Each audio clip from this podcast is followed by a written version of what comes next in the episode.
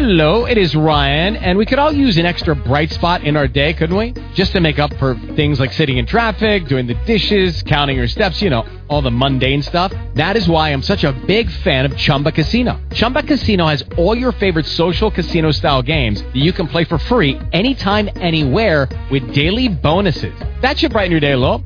Actually, a lot. So sign up now at chumbacasino.com. That's chumbacasino.com. No purchase necessary. VGW Group. Void were prohibited by law. See terms and conditions. 18 plus. Blog Talk Radio.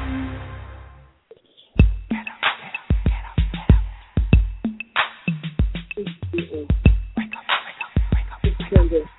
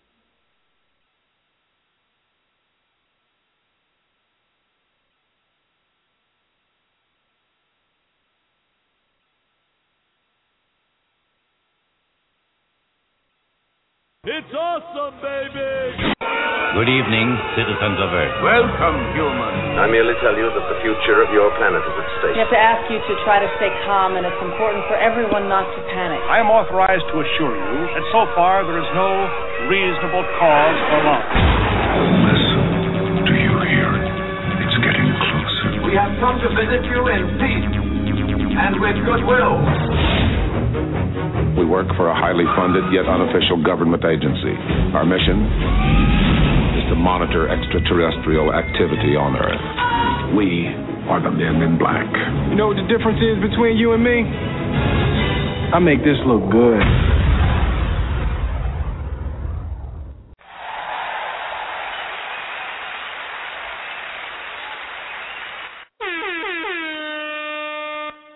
What's happening? What's happening? What's happening? You are now rocking with the best. This is Coach Khayr of Original Native Radio. And for show tonight, you're going to be experiencing the power and the tower of Tantra. Put your hands together. Sound the alarm. This is a dream come true. You've been heard. You heard about it. You've been looking for it. You've been dreaming about it, and now it's time for us to deliver. Now it's time for us to say we can repair him. A six million dollar man or woman, but we're gonna put about a billion dollars inside of it. So this is what we call adding champagne to your campaign. That's right.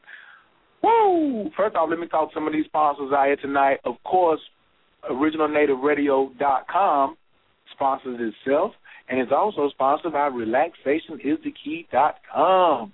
We are in the building tonight with some like ooh ooh ooh good information, and y'all better get ready. This is our continuation of our talks on tantra um, every Thursday night at eight o'clock, and we really, really, really want to applaud you all for coming out and joining us and supporting us and what we got going on, and like it's picking up steam. Boy, is it picking up steam. This is just the fourth show.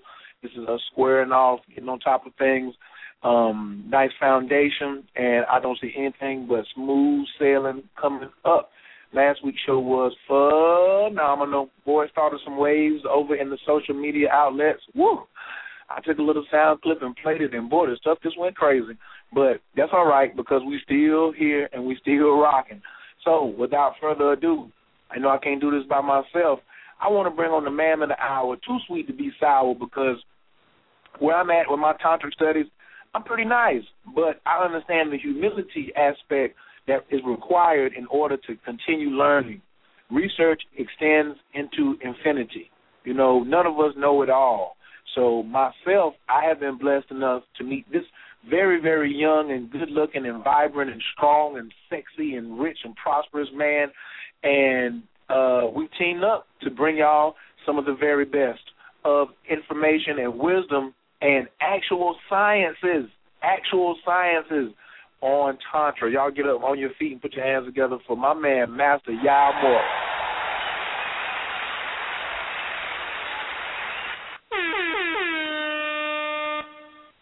This is a dream come true.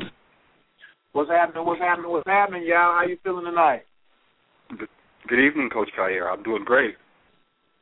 Lovely, lovely, lovely, lovely. Glad you could join us once again for your show. I want to thank all of the uh, comments that I received from your your listeners.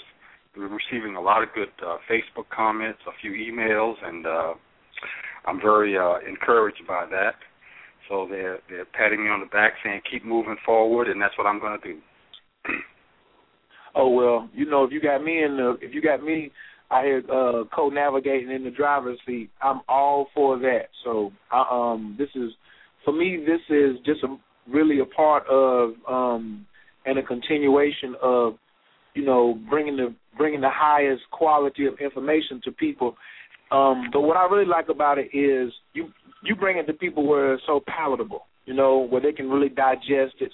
Um, not trying to overload people or not trying to um sound spooky. You know, a lot of times when I hear people other people talking about tantra, the immediate first thing they, you know, go to, oh, tantra is sex magic or tantra is karma Sutra. Well I've been practicing for four months, you know, and I'm and I had three orgasms in one night, so I'm a master and I was like, Oh man. So my thing is I'm not gonna argue with them. We just bring the facts. and when the facts start to weigh out, then you'll be able to tell. So that's I say I just really appreciate you, all the um, experience that you brought um, from your travels, and uh, like I always say, let's get this ball rolling. Let's get this, let's get the party started. What are you bringing for us tonight, or or or, or can you recap a little bit about last week where we were? Because last week we really um, one of the highlights for me was about um, you know the women helping women. You know, when we're talking about the counterfeit person, I'm a, no, not the counterfeit personalities, but the but the five types. Uh, I think it might have been the wounded personalities or something like that. And um, yeah, but you that got a whole lot of feedback, so I'm really looking forward to whatever goes down tonight. Last week we talked about the uh, projection um, science, and we talked about bioarchitecture, what some people refer to as rites of passage, but uh, bioarchitecture is quite a bit more complex and quite a bit more important. And it's basically have been absent not only from Western society, but most of the indigenous societies have lost it, um, with just a few exceptions, those that have somewhat isolated. But um, this week we're going to talk about the counterfeit personality, and we're going to talk about the masculine energy and the feminine energy. And we're going to talk about it all of these things from the perspective of energy. So we're we're going to like do a um, this equals that type thing. In other words, when when you're working with tantra, the point is you want to get a particular result. So the theories and all are fine, and I mean we can we can bandy theories about forever and ever and ever, and everybody's got, like you say, their own take on things. Um, you know, I went to college to be an engineer. I didn't know any better. you know, everybody said you're going to be good, you're going to be good at it. So, you know, I did what people told me to do. I did what they said I was good at, and I went to college to be an engineer. And, and engineers are very left-brained, very nerdy, very, uh, you know, they got to have things a certain way. It, it's got to add up. You got to be able to do it. You know, they don't just design an engine to look pretty; they design that baby to run. So when it comes to mm. tantra, I'm talking about you know we have to be able to have a common denominator in this discussion, and that common denominator is energy. So when in this discussion tonight, what I'm going to attempt to do is to show how things that are uh, appear as subjective have a quantitative component to it. In other words, we can equate it to something that is measurable and that we can do something about it. So we're going to re- equate everything to energy tonight. So we're going to talk about the masculine attributes, the, mas- the master masculine. so everybody, you know, when they think about somebody that's masculine, everybody's got a different idea of that.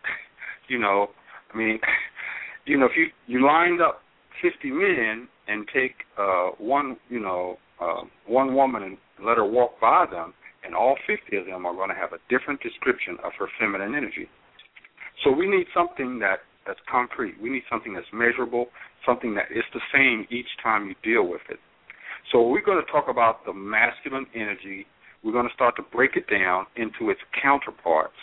And these counterparts are not subjective. In other words, they're not based on my opinion or a woman's opinion.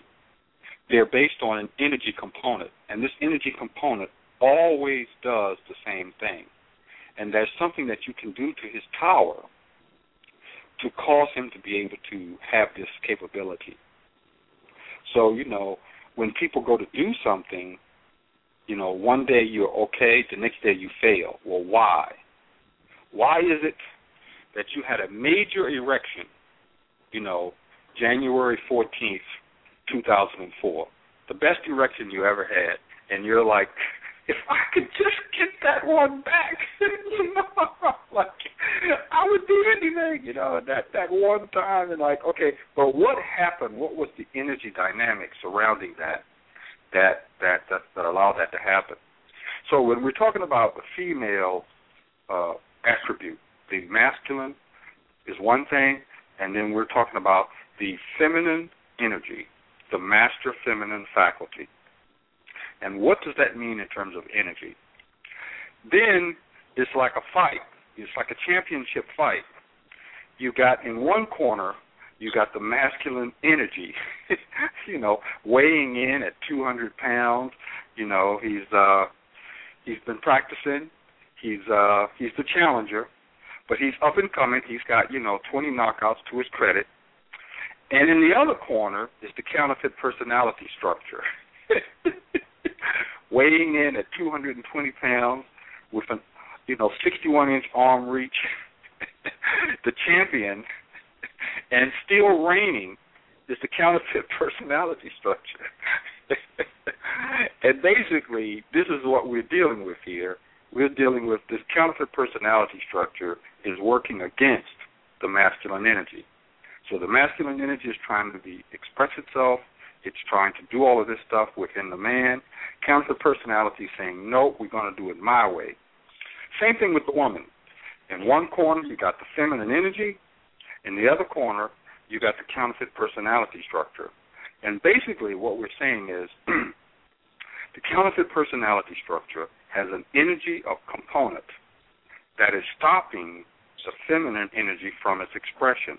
This can be measured, it can be equated, we can put labels on it, and we can then talk about what it does. So last week we talked about the fact that, you know, you can project this energy out. And once you project this energy out, you can heal a woman. You can give a woman great pleasure. You can uh, allow the woman to experience temporarily states of enlightenment.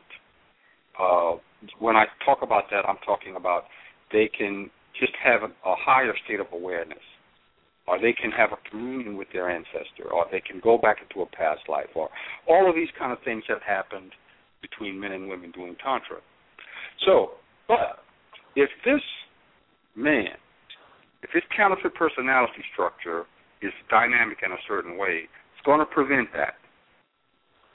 So tonight we want to talk about what are these four archetypes of the male, what are these four archetypes of the female, and what what what what what how do they equate to energy? What does this energy look like? And how does the counterfeit personality, you know, counter this? So let's let's do a little bit of history here. Most people know about psychology and you go to a psychologist and you go to a therapist and they sit you on the couch and say, you know, show you some pictures. What does this look like? Butterfly or you know, math man or what? Most people know about. Uh, they have this definition of uh, masculine, feminine, whatever. But let's just let's just say for a second that we had uh, all of this were equated to BTUs. Let's say we had a thermostat that we could put in the mouth of this man, and this thermostat would tell us what his masculine energies were and how much of them he had. That's what we're shooting for. We're not going to get there, but that's what we're shooting for. We're shooting for a way to be able to tell in 20 minutes what a man's masculine energy looks like. We're looking for a way to tell in 20 minutes what a man's counterfeit personality looks like. And if you do this, if you learn this skill, you your whole life will change.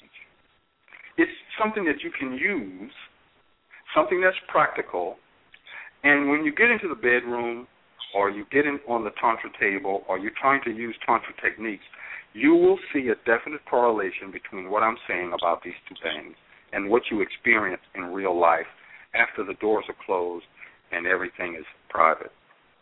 So let's start out by talking about the man's masculine energy. So we're going to talk about four archetypes of masculine energy. and this is the key thing. This is the first thing that a woman wants to know about a man. She wants to know what does his masculine energy look like? So here's here's these four archetypes. We're just going to go through them real quick. The first one is called the warrior. So when you look at this man's, um, you know, you're having a conversation with him, you want to determine where his warrior energy is at. And what does that look like? Warrior could be five feet six, 160 pounds, regular looking guy. You might have a very strong warrior energy. How do you tell? A warrior is not a soldier. He doesn't have to be a big, mean looking guy. A warrior is a male who has the ability to engage. It's a protective type of a, mentality, attitude, attribute. It's a rigid type of an energy. It's a paternal type of an energy. And it's aggressive. In fact, aggression is this main definition. So when you're looking at a man and you're trying to determine if he has this warrior vibe online, you want to see how aggressive is he at the crossroads. Not how aggressive is he all the time. But when things get sticky, how aggressive is he? Whenever you, you see a fire and you hear the fire truck and everybody, all the men are running away, and a few guys with the suits jump out of the fire truck and they're running toward the danger. That's aggression that I'm talking about. That's warrior energy. They're trying to defend something, in this case, property. But, you know, of course, they could be lies. When you see a soldier, you know, if you get into a platoon of men, after a while you begin to see who's got the warrior energy and who's just fronting. It's a lot of guys look like warriors. A lot of guys got mean mugging, running around here, you know, with their pants hanging off, and they can pack a gun, they can do all this kind of stuff. But if they're in the trenches with their buddies and somebody's shooting at them with bigger guns than they got, then you begin to see who really has the warrior energy and who don't. You'll see it real quick, real easy. Men know. And women need to learn. So this five foot six hundred and sixty pound guy who looks like a pushover, he gets into a situation where, you know, he's walking down the street with his family, you know, and and somebody comes out of the bushes and pulls a gun on him. And one guy's gonna lose it. One guy's gonna, you know, start sweating and and and stammering, get nervous. The warrior is not. He he has the ability to engage, and the most important thing is he's not concerned with the damage or danger to himself. So the act of engagement is the capacity to confront obstructions based on a set of codes and boundaries. Honor.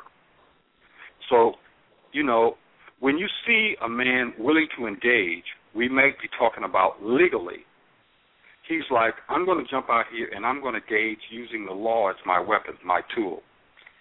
It could be with words. He defends a principle. Could be with weapons in terms of safety. A fireman, policemen are constantly in the act of doing warrior type things. Now, I'm not talking about arresting somebody. I'm saying they they they, they arrive on the scene, analyze the situation, try to determine who is legally uh, has rights, and they enforce the rights. That's their job as a warrior, to enforce the rights of somebody else. See, the thing about warriors is they're almost never doing this for themselves. It's almost always they're doing it for somebody else. Now, there's a certain type of an energy that causes a man to be a warrior, and any man can manifest this energy. Now, we're going to come back to warrior. Let's go to the eagle. This is a left brain faculty. It's a deductive, intellectual, segregative thing. In other words, when we say segregative, deductive, cognitive, this is the ability to do two things to separate things into their component parts, to separate things into their component parts. I'll say it again to separate stuff, to break it down until you can analyze it and see what it is. Then there's another component to this thing, and this is to see things in a lineal step by step way. To do that, you have to be able to define one thing as being different from another thing. So a left brain type of an individual is constantly defining stuff. He he has to put a definition on stuff. And the tricky thing about this is it can never be true. When you try to define something separate from a whole, you can never define it accurately. There's always a margin of error. You see, I saw a tree over there. And then somebody asks you later on, well, what kind of tree was it? I don't know. I think it was an oak, but you go back there and it was a walnut tree. So how big was the tree? You know, how deep did the roots go? Well, I couldn't see that far down. How tall was the tree? How many leaves did it have? Well, I didn't sit there and count the leaves, stupid. But the point is, he defined it as a tree, but that definition is incomplete. So the the person who has the eagle is very, very capable in a short amount of time of looking at a situation, person, or action and determining the parts that's making it happen. And as a consequence of that, men with a big eagle faculty are able to plan and see stuff better than other people. They they're not good at certain things, but they can just they just see how stuff is going to go. They can see how things are supposed to be, how does come together. And this eagle faculty is important in a relationship because when the the woman doesn't really have a very good eagle faculty normally. So the woman has a right brain faculty, seated hawk faculty, which we're going to get to that in a second. And the seated hawk faculty sees the beginning and the end. It sees the big picture, the synergy, and that's actually the, the, the predominant, the dominant thing that you need to see. But then when it comes time to actually putting that into motion, the man's faculty is better at going step by step, seeing each step and executing it. So this eagle faculty has an energy attached to it. And some men think they have the eagle faculty because they've been educated. But education and eagle faculty do not go hand in hand. In fact, most educated men have a corrupt eagle faculty. Why? Because the education is only as good as the people that trained you.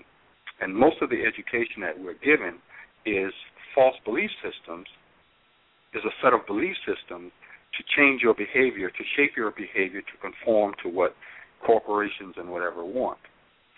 So I'll say it again education is not the eagle faculty.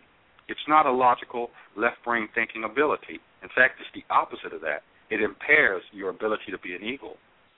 It's called an eagle because eagles fly up high and they can see a, a long, big vista. They can see the big picture, whereas a rabbit on the ground doesn't have that kind of purview. Let's move from the eagle. Let's go to the to the healer. So, the healer man, it's difficult to define him uh, in, in words in our language. But the healer is, is a creator. He's also a, a restorer. The, the the, the the thing about the healer is that uh, most women would describe him as being romantic or um, sociable, whatever, easy to get along with. But what we're really seeing here is an ability to return things to their original state, an ability to heal stuff, and and it comes across to the woman as being attractive. She may not necessarily look attractive, although when when that attribute comes online, it does tend to make the man look better, make him look appealing to a woman, make him talk appealing to a woman, and it helps his sexual energy. But that's not how it may start out. Because oftentimes the healer energy is a man who is sympathetic. In other words, it's not enough to be handsome, to have artistic ability, creative ability, or medical ability to be a healer. To be a healer, you have to be sympathetic. So let's just look at how this is working here. The warrior is a champion, but he doesn't fight for himself. He doesn't care what happens to him as long as he engages to defend that what he's trying to protect. The eagle is able to look and see stuff, but not for himself. He's doing it for somebody else. The healer is able to heal and bring pleasure to women, children, other men, but it's not for himself. So you're beginning to see that a lot of stuff that men are, are geared for is not focused inwardly. Therefore, if the man is self centered, his energy is blocked to some extent. And this is a very big problem today. And this, this of course, this blockage is coming from none other than the counterfeit personality standing over in the other corner. The last thing we're going to talk about is the hunter. And the hunter has the ability to be accountable for and responsible for the welfare of others And to do that, he has to have a predatory, he's a predator. So when you look at men who are hunters, you see men who tend to be greedy, who tend to be willful, stubborn, because they're predators. And and that's that's just plain and simple. If you see a, a, a leopard out in the jungle, he's able to provide for his or her family because he's a predator. And to be a predator, you've got to be kind of a have that assassin type mentality. You've got to be kind of like, you know what? I will cut you. I will hurt you. I will kill. I will kill something. I will do something. I will take a drastic action. So when when men go out with a bow and arrow and shoot something, it's a violent act. And most people think that the warrior is the baddest boy, you know, of these attributes. But the one that you've got to watch is the hunter more than the warrior. The warrior is basically a defender. He's not really necessarily trying to go out and bring the fight to somebody just because. I know a lot of big big time black belts and grandmasters. I, I really do. Seriously, people can hurt you. I feel very comfortable around them. I, I they've never given me a problem because they're they're warriors, but they ain't really trying to hurt somebody. That's if it's not about defending stuff. But now the hunter, the hunter's different. you know, you get on the wrong side of the hunter, that his nature, he, he might hurt you just because you're in the wrong place at the wrong time. But a good hunter, a good hunter is accountable for someone else, responsible for someone else. And as a consequence of that, he has empathy. And then if he's developed that energy, he's really not going to hurt anybody except what he's hunting for. Now, I mean, if you get in the way, yeah. But all of these four archetypes of male energy, when you look at them in their purest form, it's about empathy. It's about the man developing this mentality of caring for others. And this does not happen by accident. It only happens when his yang energy is balanced with the correct yin energy as a consequence of bioarchitecture and him going through the proper rites of passage and him having his puberty correct, having a father to look somebody to teach him, and having other males around whose energy helps him to tone and bring his energy online correctly. If you take any one of these four archetypes of energy and introduce the counterfeit energy in there, well, the warrior becomes your worst nightmare. Instead of the fireman going into the building to stop the fire and save the people and save that little baby, he's going into the building to start a fire and burn your butt up because you messed you you pissed them off.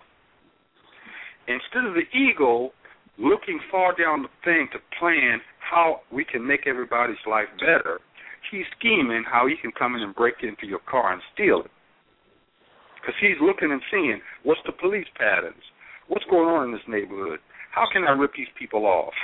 Because he has no compassion. He has never brought that energy properly online. He's got his counter personality working. The healer, instead of him healing, he takes advantage of his romantic abilities, his, his abilities to bring pleasure, his abilities of creative, artistic endeavors, to to be suave, to sweet talk the woman, to figure out how to get her goodies, and then he's like, "Don't call me anymore, heifer. You know, I ain't got time for you no more." So, you know, and we get to Hunter, and he's riding around in a Mercedes, got a great big old house, but he ain't trying to share it with nobody. So now, we're going to talk about the female energies, and then we're going to talk about the counterfeit personality, and then we'll get into our real discussion is when the two of them clash, clash of the titan. In this corner, you've got the masculine energy with all of these four archetypes online. He's trying to do battle with the champion, the counterfeit personality structure. But the counterfeit personality structure is a monstrous thing. Monstrous. It's like your evil twin. He knows everything you know, but he's got a little slight advantage. We give him that advantage. Now let's take a look at the female archetype yeah, of energy. Y'all got a y'all got a quick question, y'all. Yes.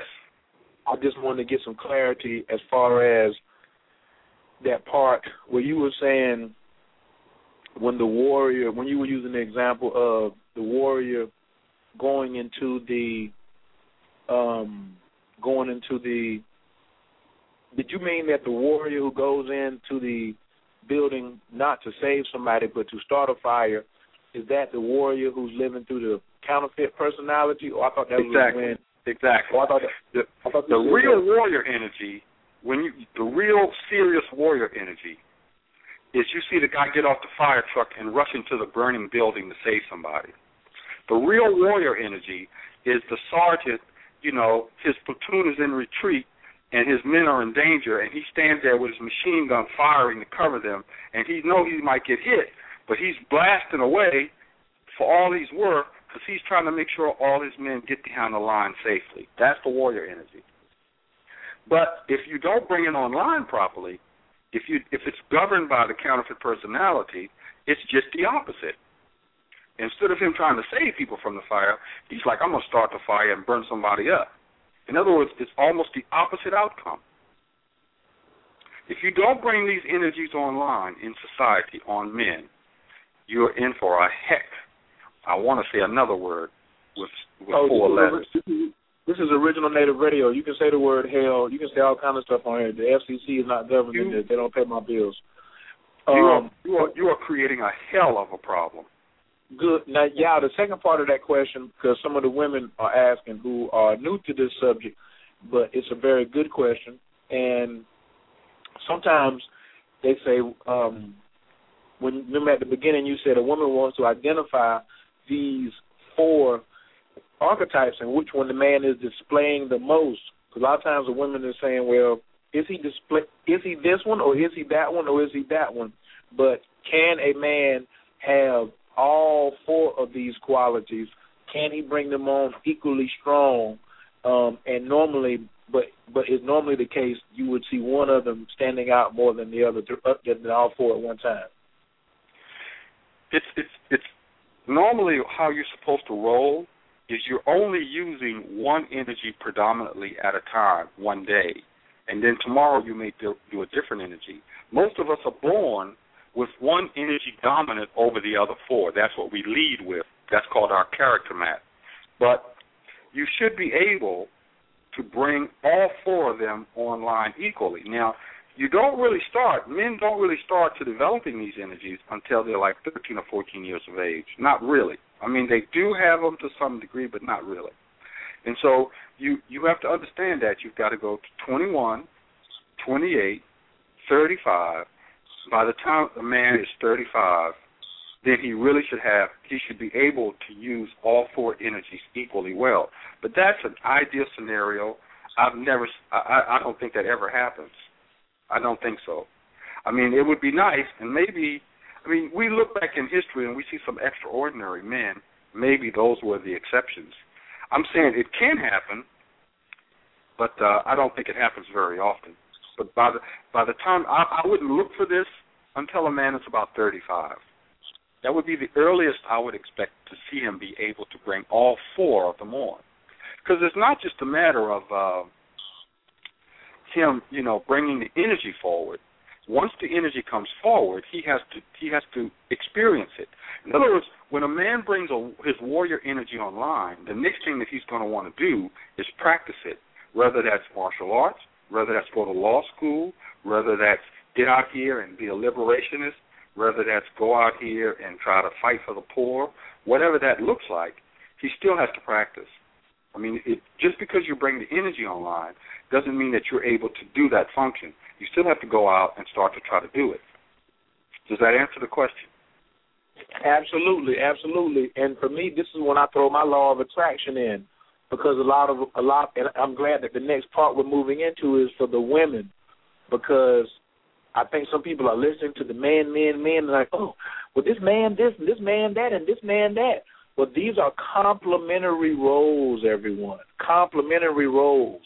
So if you don't have your faculties online, and you may be living in un, un, unconsciously and unknowingly a counterfeit personality yourself, you won't be attracting a genuine personality or archetype to you. You would normally be, be counter um, attracting complementary counterfeit, which is very that's that's terrible. But it is but it's what's going on the majority of the time.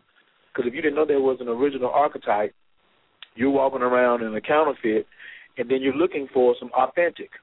You don't deserve authentic from a universal standpoint. It's not personal. And that's what other thing I wanted to say before y'all got started. And he tried to tell you, you just stealing all my material. See, that, that's not right. Well, my fault, my fault, my fault, my fault, my fault.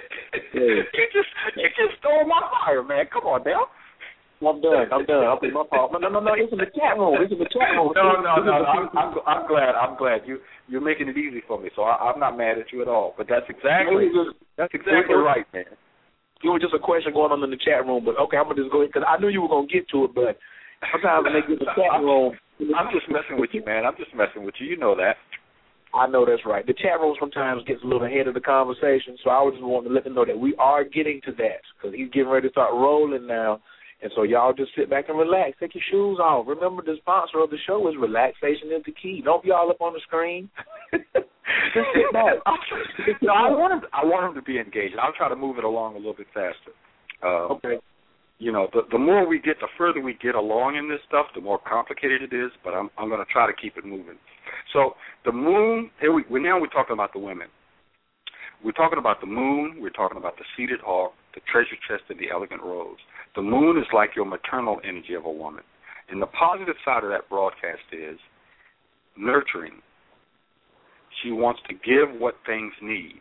She wants to submit to. In order to do that, in order to give what things need, you have to submit.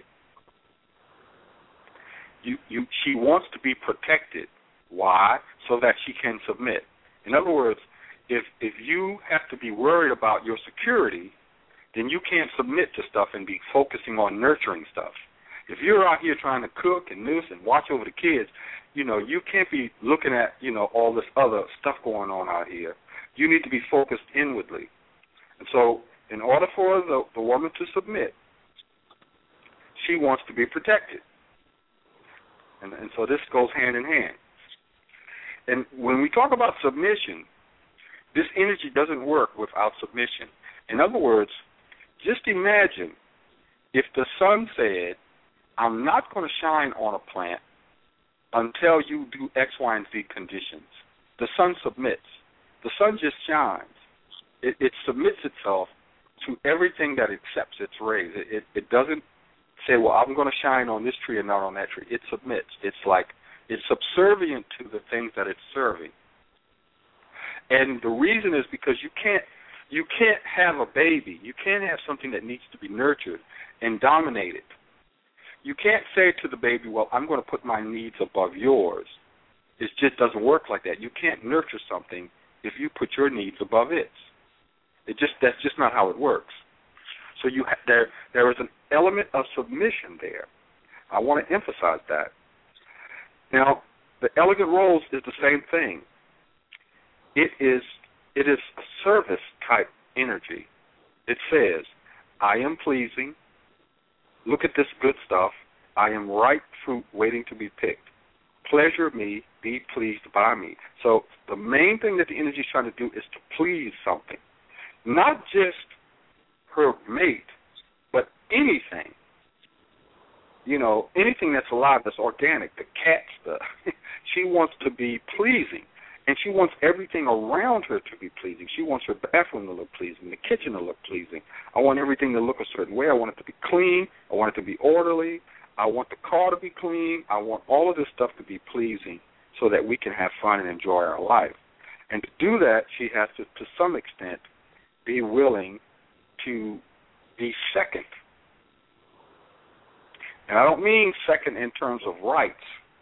I mean you're looking at something outside of yourself. Just as with the four men, they have to put other things ahead of themselves in order to do their function. Same with these two things. Now, the other two aspects of the female are different. They're different from the male aspects. The seated hawk is the right brain faculty, and it basically says, I intuit the plan. Set my plan into motion. And so the seated hawk is intuiting stuff in a right brain type of a way. She's not trying to figure stuff out by like the eagle going up and looking all the parts. She sees the whole thing all at once intuitively.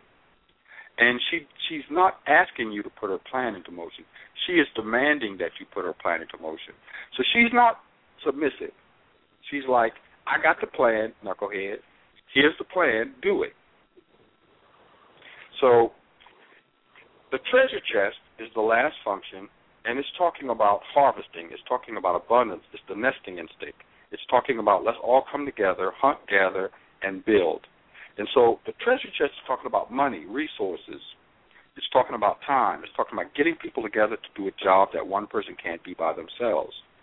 And so once again, the treasure chest is telling you to do something. It's not subservient. It's not saying to the man, look, uh, I would like to do X, Y, and Z. It's saying, I need this amount of money, sucker. Go out and get it.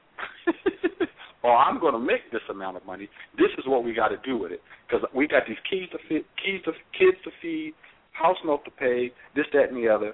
So it's a demand. It's not like a uh, a request.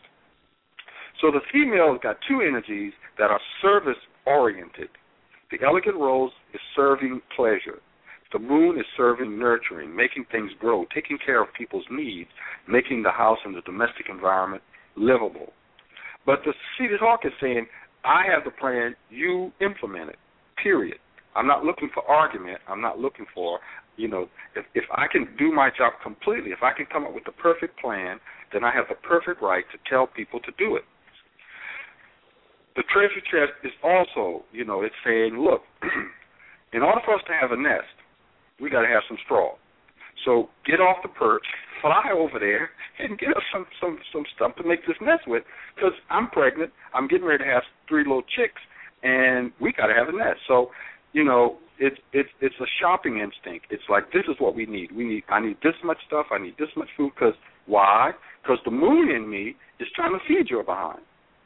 So the treasure chest in me is out here trying to make all of this stuff happen. So there's two sides of the female that's service oriented, two sides that are asking for stuff, that are demanding stuff, that are telling people what to do.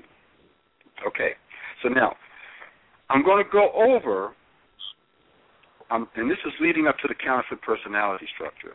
So now I'm going to tell you what's happening out in society with the female first, then I'm going to go back to the male, and then we're going to go into the counterfeit personality and tell you why it's happening.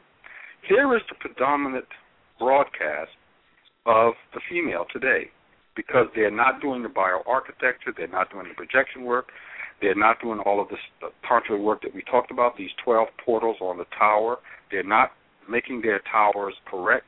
They're not, you know, doing all of the stuff that they need to be doing. They're not developing. And so here's what we've got out of society. because the moon is not online, the woman says, I will not submit to you. I will not nurture you. I will attempt to undermine your power. I feel hmm. insecure. Here's what the seated hawk is saying I have no domestic plan for the community because I am not able to get into my right brain. Therefore, I'm only concerned with my own selfish agenda. Here's what the elegant rose is saying I do not value men. I am hard to please. Yes, I may attract and entice, but I will not please you unless you pay me. Here is what the treasure chest is saying I believe in scarcity. Therefore, I'm harvesting only for myself. Because I believe in scarcity, my broadcast, what I'm attracting is scarcity. I will not unite with other women, and I am not in harmony with any men. Here's what the men are saying the warrior is saying, I will engage only when I absolutely have to to protect myself. I'm not going to engage and in, in, in, risk myself to protect the rest of y'all.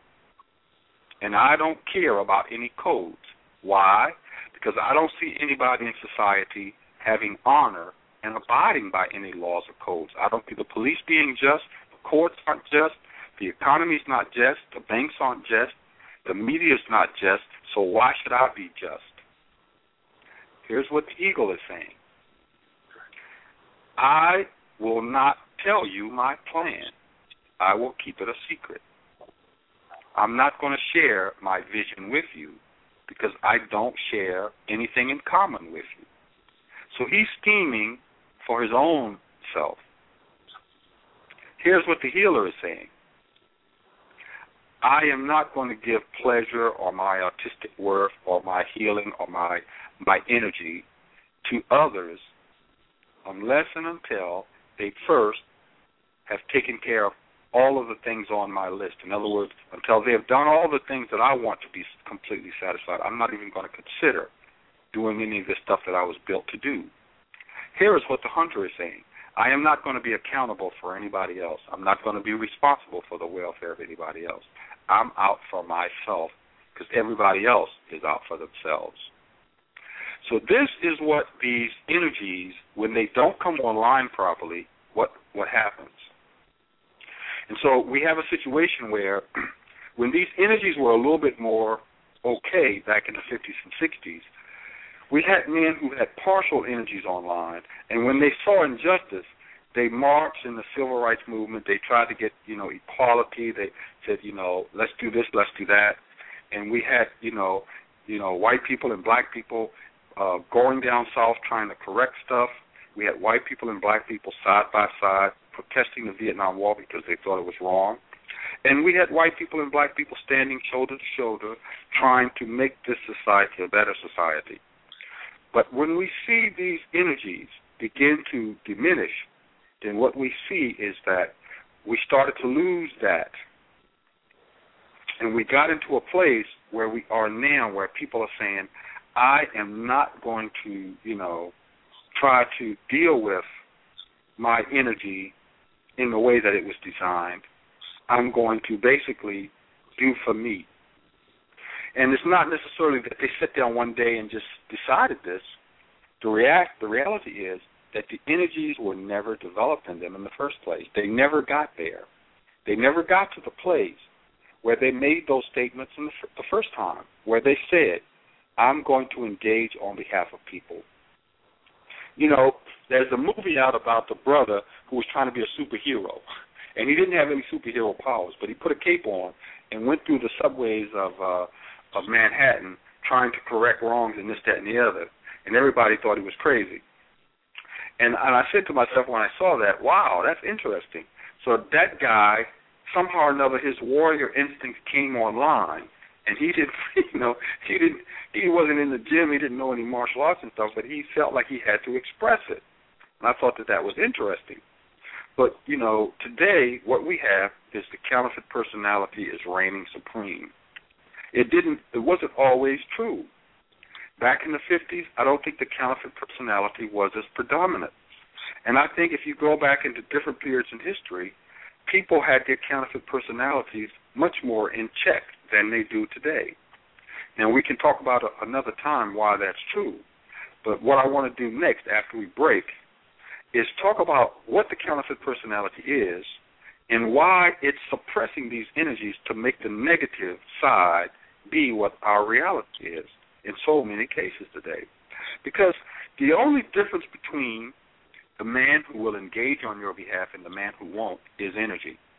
The only difference between a woman who wants to please her man and the woman who says, I am not pleasing you no matter what, unless you pay me and then I'm still not going to please you, is energy. That's it. And so we want to see what is the counterfeit personality doing to sap this energy and misdirect it. And how can we, in our own personal lives, change things for ourselves and for the man, man or woman that we want to have in our life or do have in our life. So this is a good time for questions, good time for a break, good time for whatever. But um, you know, I'm gonna I'm gonna hold up the train for a little bit. Guess what I'm talking about? Let's all get some sodas or some uh, bring some cool alkaline water through here. People can take some shoes off and get some new socks on because it's going down out here. Uh, y'all are listening and rocking with the best. This is Original Native Radio. This is Coach Khayr and Master Yao Morris going through this tower of Tantra piece by piece. This is how they put them Jaguars and them Bentleys together. You know, we ain't throwing out no Fords and no Chevrolets today. We putting out these exotic automobiles. If you want to give us a call in, please call in at three four seven two zero five nine zero eight nine. Yeah, we got to give a best special shout outs to Philadelphia in the building this evening. Sound the horns.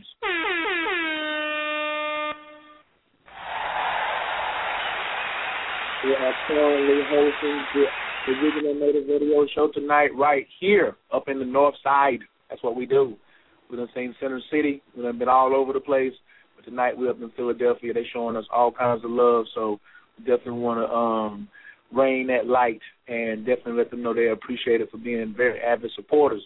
If you want to see us in your city, Original Native Radio will be in New Jersey this weekend with uh, Master Yao, getting it on with that uh, tantric pyramid I've been hearing a lot about. So uh, y'all make y'all be up in the spot.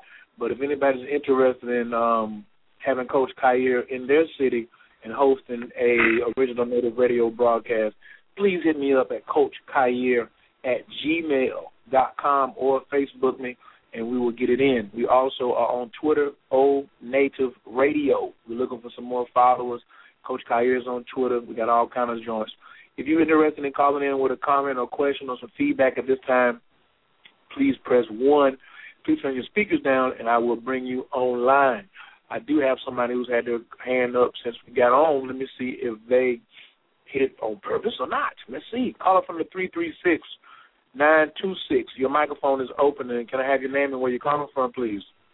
Hello, Khayr. This is LaFay. How are you? I'm good. Really enjoying this show. However, I didn't have my hand up. I am just so absorbing it and taking notes. Oh, okay, okay, okay, okay. That happens sometimes. People just come in and hit one accidentally. So, thank you for joining the show. Do you, like I said, did you have any other comments besides you enjoying it? Well, it's just really bringing more clarity for me what I already know about the masculine and feminine in- energies. You know, I incorporated in my work in dealing with the soulmates, common partners, and twin flame dynamic, and it's just really interesting. So, like I said, I am busy taking notes, and um, I commend you for broadcasting such a show, and the brother that's giving out all this knowledge. Thank you, thank you. Well, thank you. What Absolutely. city are you from? Excuse me? What city are you from? I'm in Winston-Salem, North Carolina. Oh, excellent. I am an astrologer, clairvoyant, intuitive empath. My website is readingstyleoffaith.com. And she is adding to her arsenal tonight. She's one of those who is adding some champagne to her campaign. so you're right. I have learned so much through my association with Khayr. Uh, he's just an astounding, astounding man. That's not my Well, fault. Excuse me? I said that's not my fault. no, we can't blame him on anyone. Kai Kayes Kayes uh you know, he he he normally avoids our functions. But uh he's he's getting brave now. He's coming up there to hang out with uh me and Sirius brother. We're gonna get him in trouble. He don't know this yet. he's listening to this for the first time, but he don't know we've been plotting and scheming on him all week. oh wow. good, good. yes, yes, y'all. Yes, yes, y'all. Where was that right there? That's what I'm talking about. One one. Well just make sure he This is comes a dream back to come North true. Carolina intact. Huh? No, no, no. We ain't trying to keep him intact. He's supposed to be a serious warrior, brother. So he's supposed to be able. We should be able to throw him in the fire, and he should be able to get out on his own. I hear you I hear you. we- Well, no, no, see, I, I might be nice to the women every once in a while, but with the brothers, I, I got to be tough. See, we we got a whole bunch of hungry women coming up there, and Sirius brother is is is is is, is got his whole crew coming, and we're gonna throw down. But we're gonna be we're gonna be getting the brothers up, putting them out there, doing the exercises with them, having them working on the women, and we're gonna be challenging them. We're gonna challenge them all. I mean, it's all in fun now, but yeah, we are we're gonna put everybody on the spot every chance we get. Well, I'm sure he's up for the challenge, and I hope he brings all that good stuff on back to North Carolina. yeah, it's going to be a great event. I mean, um, it's going to be a great event. I mean, Sirius brother, they got a petition out there to try to get him to wear one of his old suits to the party. I don't think they're going to be successful, But I, it's just a great group of people coming, and I tell you, whenever the Tantra crowd gets together, you know, we we do serious stuff. I mean, you know, there's a serious side to this. There's no doubt. You, you got to get, you got to have a serious phase. But at the same time, if you work hard, you got to play hard. And you know, we we try to spend half the time dealing with the subjects and all like that, and then after that, you know, we looking at the ladies, flirting, talking, drinking our wine and whatever, dancing, whatever we're going to be doing, and and you know, messing with everybody. So we're looking forward to a great, great time Saturday. At least I am. Wow, I wish I could attend, but you definitely piqued my interest, so I would be delving more into tantra and what it's all about. And then you what you really got to do is you got to you got to press Cayenne. See, he don't tell you all the good stuff that be happening to him. mhm. Oh, I'm sure he holds that. so you you got to press him to find out exactly what was happening to him on Saturday and what. oh. and, get, and get him to tell you all the details. oh wow. Like all I can do is I'm just gonna nod my head. I'm not even. Hey, there's no disputing that. Y'all, y'all pulling my covers back. That's right. You got to press because I keep it. You know, I sit on it. You know, what I'm saying I'm almost like a male. I'm almost like a male treasure chest. You know what I'm saying? I'm sitting on it, but I'm listening to myself tonight and really seeing a lot of the qualities um, of the counterfeit personalities that I used to exhibit. And often, even when I'm at in my studies now, where they may try to uh, pop up and uh, lend lend to me uh, as a challenge because it's easier for you to go into the counterfeit personality than to um, stay online with um, you know to, to stay online with the authentic. So the the discipline that I even talked about on Tuesday's night show, uh, yeah, we were talking about infidelity, you know, the causes and the cures of it, and it was really um, a lot about when you still when you want to make the change, it's going to take a lot of discipline because, like I said, the majority of the public is living in the counterfeit. So you have such a large support group. You have a large support group of people who are living counterfeit, and then as soon as you want to switch over to authentic, they start to say, "Well, where are you going? Why are you leaving?" You know. So me personally, I say, "Hey, I got to be authentic, and I got to put the work in." Let me get one more caller, y'all, and let's get ready to move to the second half. Hold on one second. Uh, caller from the 586. Your microphone is open. Can I get your name and your please? Greetings. This is S.J. Chambers from Sterling Heights, Michigan. What's happening, S.J.? How you doing tonight? Fantastic. How you doing? Uh, I'm I'm doing great. I'm doing great. I um, have a question in reference to the individual that um, the male that has the scarcity mentality. I was in a, a relationship kind of like that, and um, wait a minute, a minute. Uh, SJ, I think he said that the that the woman had the scarcity mentality. I think, uh, Yao, did you say the male or did you say the female? I, I, did, I did both. I, I also talked about men with that personality, so so she's correct. Okay, okay. I'm sorry.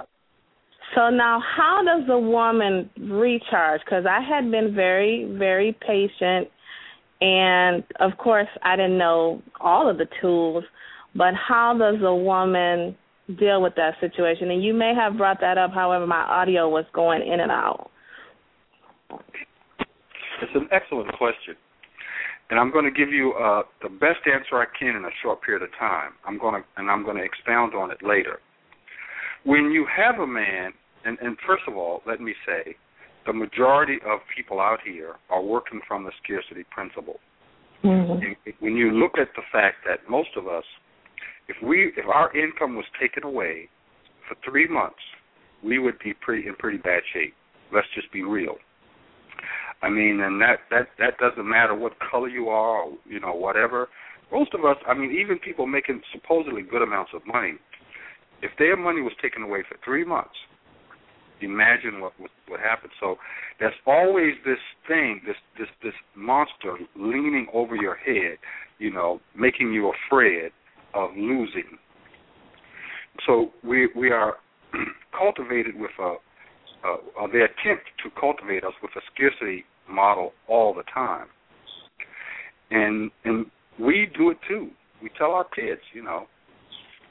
So when when when you're looking at this scenario, the first thing you've got to understand is that in, when he's looking at you, he's probably seeing some scarcity stuff in you. Mm-hmm. That's the first thing. And the second thing is that he probably does not see it as that. He does not see it the same way that you do because it doesn't affect him the way it affects you. Most of the people who have a counterfeit personality structure do not see their own structure. They just see everybody else's.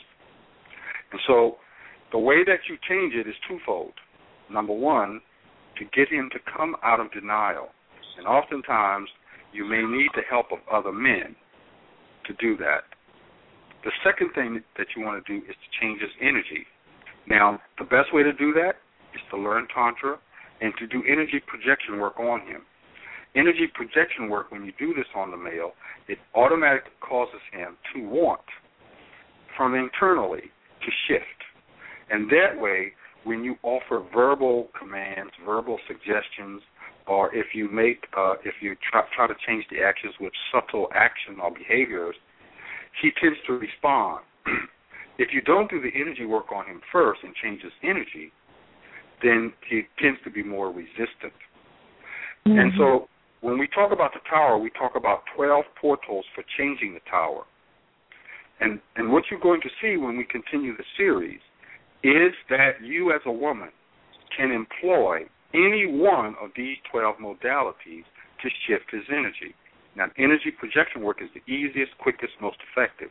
But you can use acupuncture, reflexology. You can use the, the brain science, where you change the brain neurochemistry. You can use the diet. I mean, just changing his diet, you can do so much. So when you get a, a, a good working knowledge of this tower that we're talking about, basically you can use any of the 12 portals into the tower to change him out of a scarcity model into an abundance model. And what does that look like? So I'll say it as simply as I can say it. Anytime you change his energy signature more to its original format that it was in his original DNA template, he will naturally and absolutely move from a mindset of scarcity to a mindset of abundance. I'll say it again.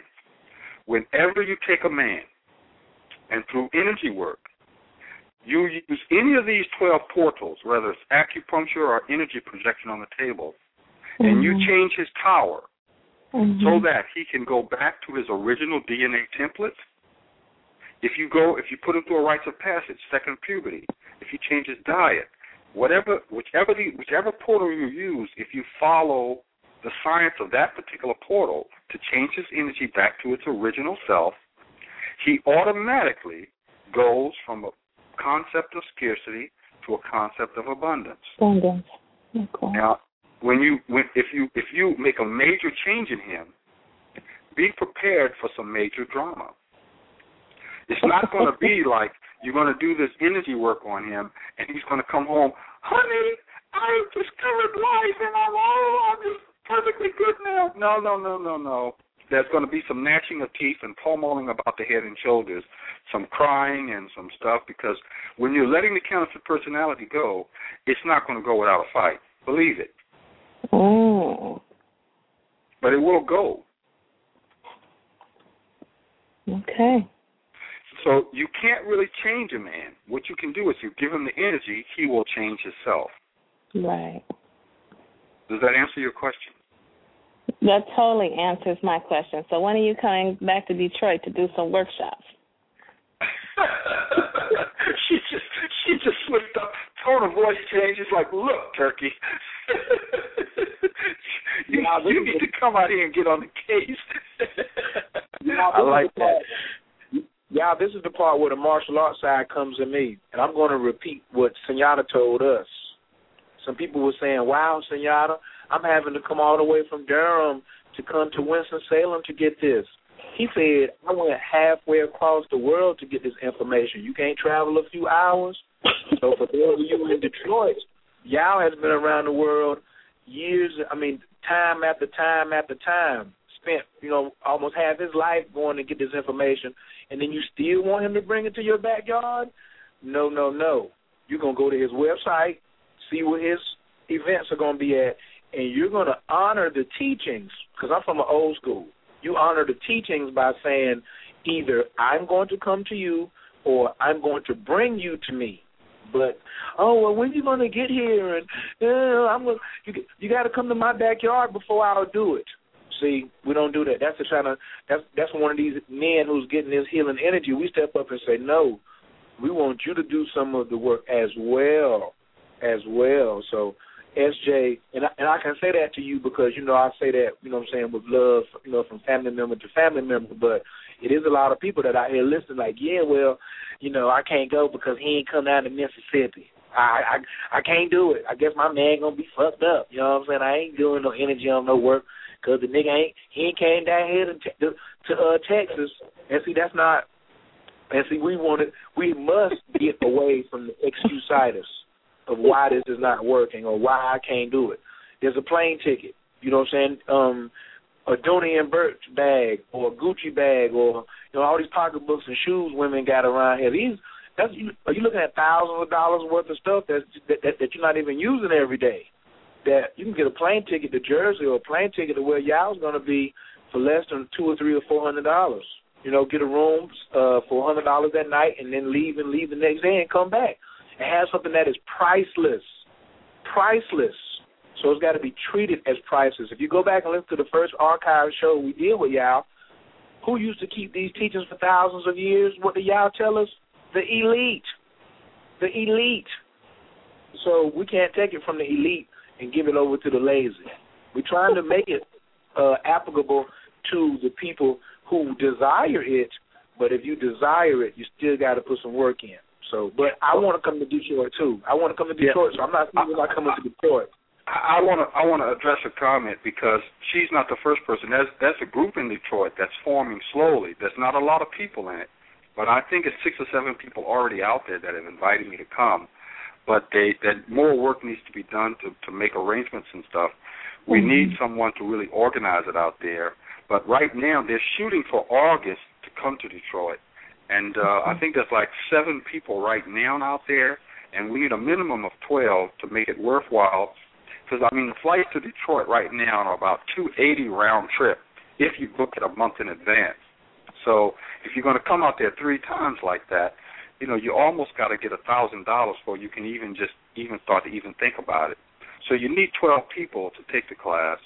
To do a meet and greet, you we could maybe do something like that, but. uh you know you need you need you need to get a few people together and do it as a group thing it just uh that that's how it could work well, that sounds good. I don't disagree with you, Coach Khayr. I sold all my excess on eBay, and uh, I would definitely love to be on board with whoever is um, forming as a group and bring some other people on so we can make it happen. In the meantime, support Khayr. I mean, uh, I I don't. He probably is going to get mad at me for saying this, but uh, I, I ask people to make donations to his cause. I don't think you know he's he's he's coming out of his pocket to do these shows, mm-hmm. and people need to. Uh, I'm not. This is not really directed at you personally. I'm saying this because you gave me the opportunity to say it, and then I, he's going to be uh, Khayr be less mad at me. But I mean, people need to, to help. people need to help fund this thing. They can also go on my website and purchase books. I do not have a job. I, I'm not able to have a regular job. I've had a job for like two or three, you know, maybe two or three years at a time, but I just can't have a regular job and do this kind of work. So I don't have the kind of income a cushion most people have. Some months I do really well. Some months, you know, I'm like, oh my God, you know, how am I going to do? You know, it's like, and Khayr, you know, I'm not, I'm not, I don't know his financial situation, but I think that people are more motivated if people support you you know, if they show that their support, that they that they like you mm-hmm. by you know, by doing something. And like, I mean, we're not talking about large chunks of money, but if people just make small chunks of money, I think it helps to to push this movement along. So I, mm-hmm. I encourage everybody to support Khayr, and uh, he's going to yell at me, but that you know, hey, he just he'll he'll forgive me Saturday when he sees all those cute girls.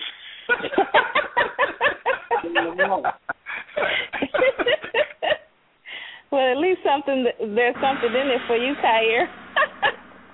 Oh, absolutely, and I'm not upset at all because I ain't too proud to beg. You know what I mean? And he is absolutely right. You know, and I appreciate that for that. And if you want to make a donation to this cause, because it's more than the radio, and I'm like, y'all, we can't work for nobody else. Because if I give a third of my day in eight hours to somebody else, y'all won't get nothing. You know what I mean? Because Mr. Charlie will be getting it. You know, me and me and y'all we work for Mr. Rufus, which is a community organization. You know, when we come in here, we do a hundred percent. So if somebody would definitely want to do donations, I got every amount. I take dollars, fives, hundreds, whatever. You can go to CoachKDonations.info.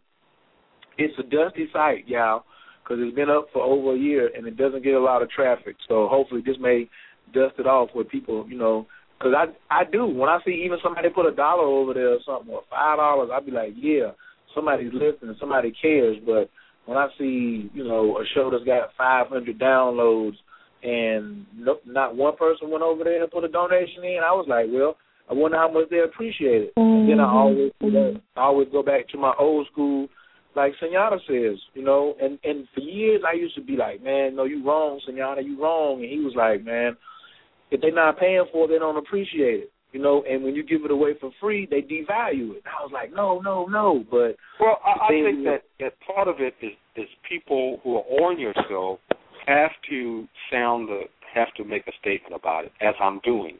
And she, I'm glad she reminded me of it. So I, I, I want to take my hat off to her because you know, oftentimes every show I start the show thinking about doing that, but then I get caught up in the information because you know how I am. I get focused on stuff, and then I forget to say it. But she reminded me, and so now this show I'm getting a chance to say it, and I'm I'm happy for that. But I, I think about it every show because things don't happen in this world without money. they just don't. I you, you can talk all you want, but they don't really. They just don't. So anyway, I'm back to the. I'm back to uh, whatever. That's right. That's true. Let's start charging for the download. That's right. That's right. Thank you. Uh, thank you, SJ. Look, I would appreciate it. Look, man, y'all, we would be so much like if if every person who downloaded the show gave a dollar, like even the show you did, the show you did last week, if everybody who downloaded did a dollar, that would be three hundred dollars towards us going somewhere. We had three hundred downloads of the show we did last week. You know, that's that's a that's that's the collective. That's the collective. Y'all have, we gotta do a whole show for the Black River thing. Y'all may get mad at me for even mentioning that, but y'all had something up his sleeve called the Black River Project. I think. Don't even say nothing. Y'all, I ain't gonna give no more details than that. But y'all is so community because we ain't just talking about having all these sciences and these powers, but we just randomly using them on people. You know, walking up down the street. You know what I'm saying? Let's stay together. You know what I'm saying? Let's let's let's form communities. You know what I'm saying? Where if they got gated communities where you have to have a certain amount of money to stay there, or you know the community's got to check you out, why can't we have a community and stay somewhere where we're generating this type of tantric energy? You know what I'm saying? Because this power brings so much money. Go get, go get um Think and Grow Rich by Napoleon Hill, or type up Napoleon Hill Network or Andrew Carnegie Network. That's what they were using, the sexual transmutation they didn't want to use the word tantra, so they said, "Oh, sexual transmutation." It's in the book. it's in the book. It makes billions of dollars.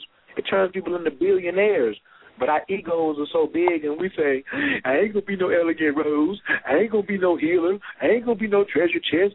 Scarcity, scarcity, scarcity." And then we keep losing. So that's one of the motivations for me is to get, you know, what I'm saying, is to get people to clean ourselves up you know what I'm saying? Clean our mentals up, clean our minds up, clean our blood up, you know. So that's why I want everybody to tune in on Tuesday nights as well for our symptometry show. Because if you want to make yeah. this a something, you got to get your blood clean. I hear. I've been checking out some of his stuff little bit by little bit whenever I get a chance, and I'm going to get into it deeper. What I'm seeing, I'm I'm really liking it. I really am. I mean, it's it's it's it's, it's really causing me to shift you know my focus and spend more time dealing with that because uh, I, that stuff is that that is some nice stuff. Um, I, I, and you know me, I I don't have no time, but I'm making time out of my schedule to deal with that brother. Nartley is like he's he's he's all right. I give him props. But back to the counterfeit personalities. That's what's up. Okay, thank you, SJ. Let me give her a round of applause. You know, I really appreciate my people. Thank y'all. All right, peace. I'm gonna put you back on. uh Yeah, and then, and then on our next break, I got my other uh special guest host. She came in a little late from work, so uh I got a special guest for you tonight, uh, y'all.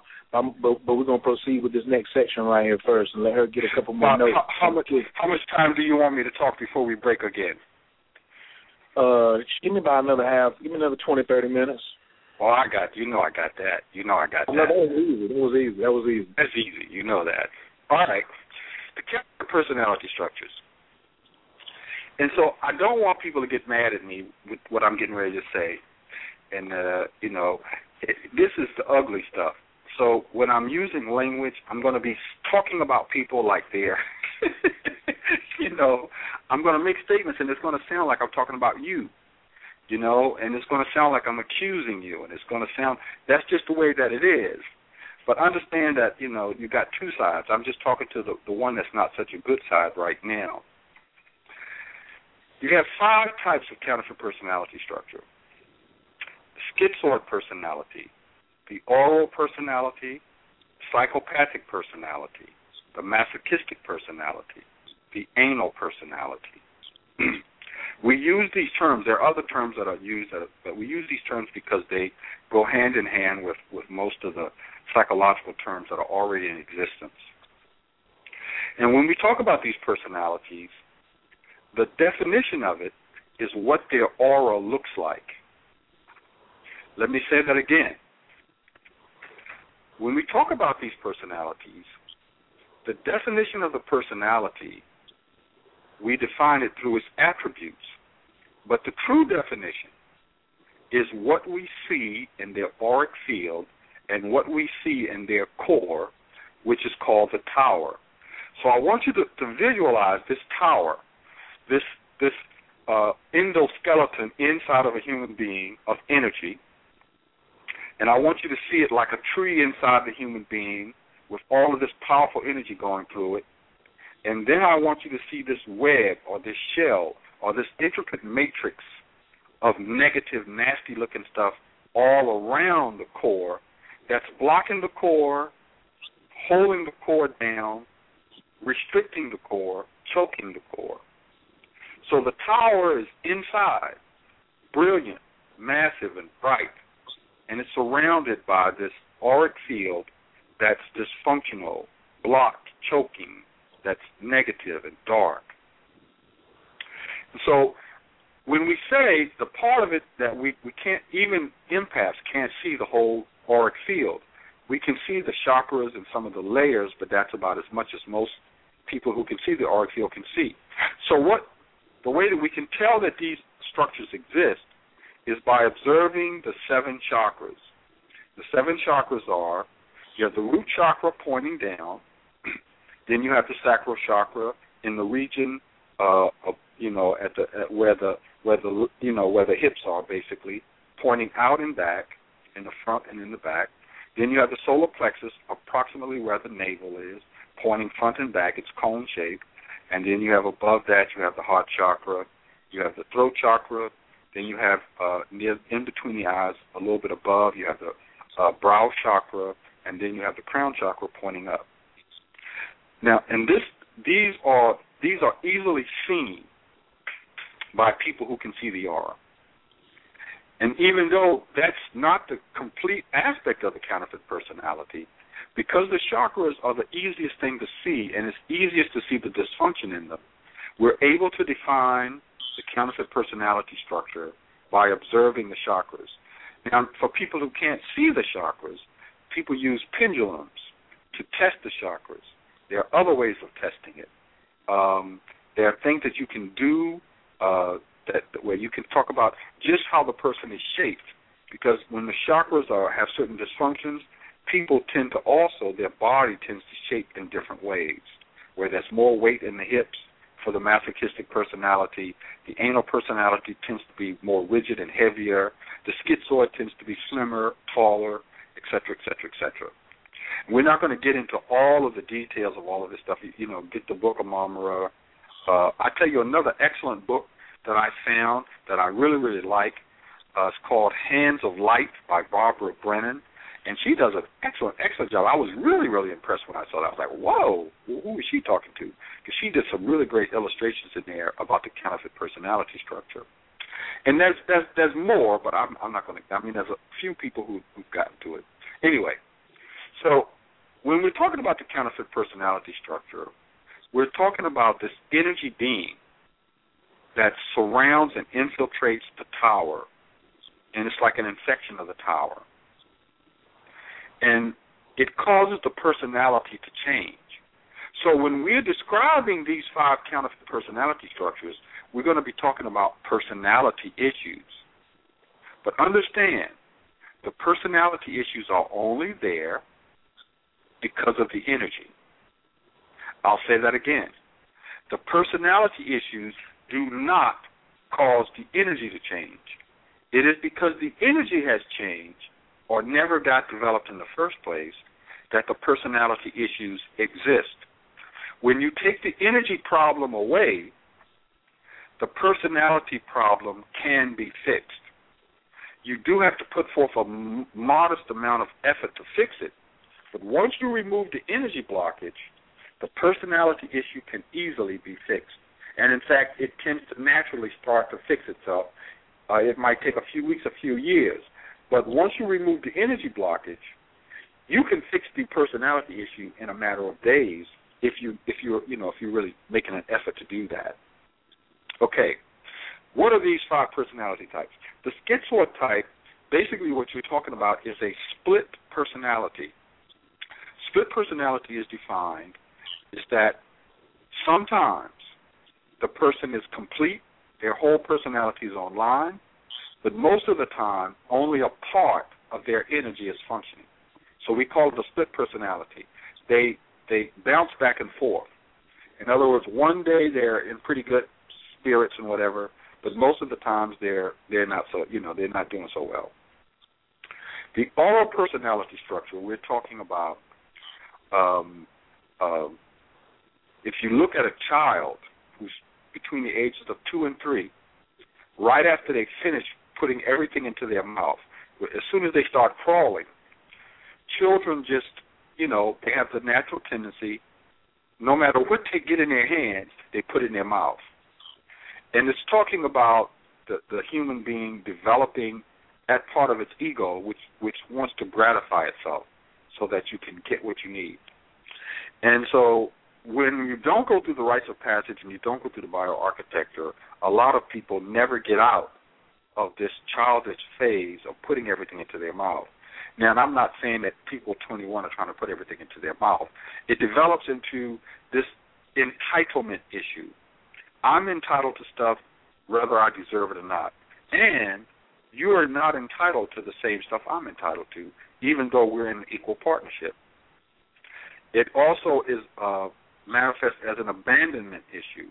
The person, they may have been abandoned, but the, the, the abandonment issue is probably over now.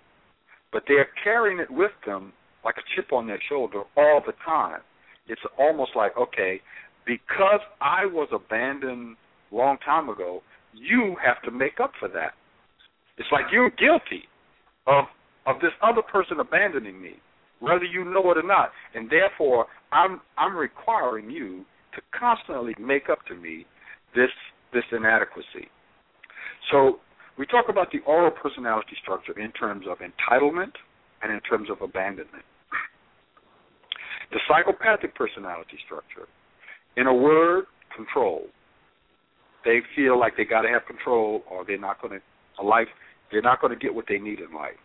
And psychopathic basically talks about someone who's very uh, adamantly, aggressively trying to get their way and do what they need to do. So I think you can get an idea when we talk about a psychopath. What we're talking about is someone who will take actions that they know are inappropriate because they feel they have the right to do that in order to get what they want. The fourth personality type is the masochistic personality type. And it's probably the most destructive type because it's masked. The masochistic personality type is the supposed victim. They paint themselves as the victim when in fact they are the one doing the dirt. So the masochistic personality type is always basically saying, "I'm on your side. I'm I'm with you. I believe you. I'm, I'm for you," but they aren't. In secret, they're always undermining the people that they love. Why?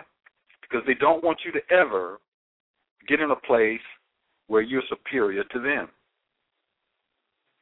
They feel like, well, um, they're not really trying to do a whole lot with their life usually. I mean, to some extent they might be, but most of the time they're not the most um, achievement and oriented, ambitious people.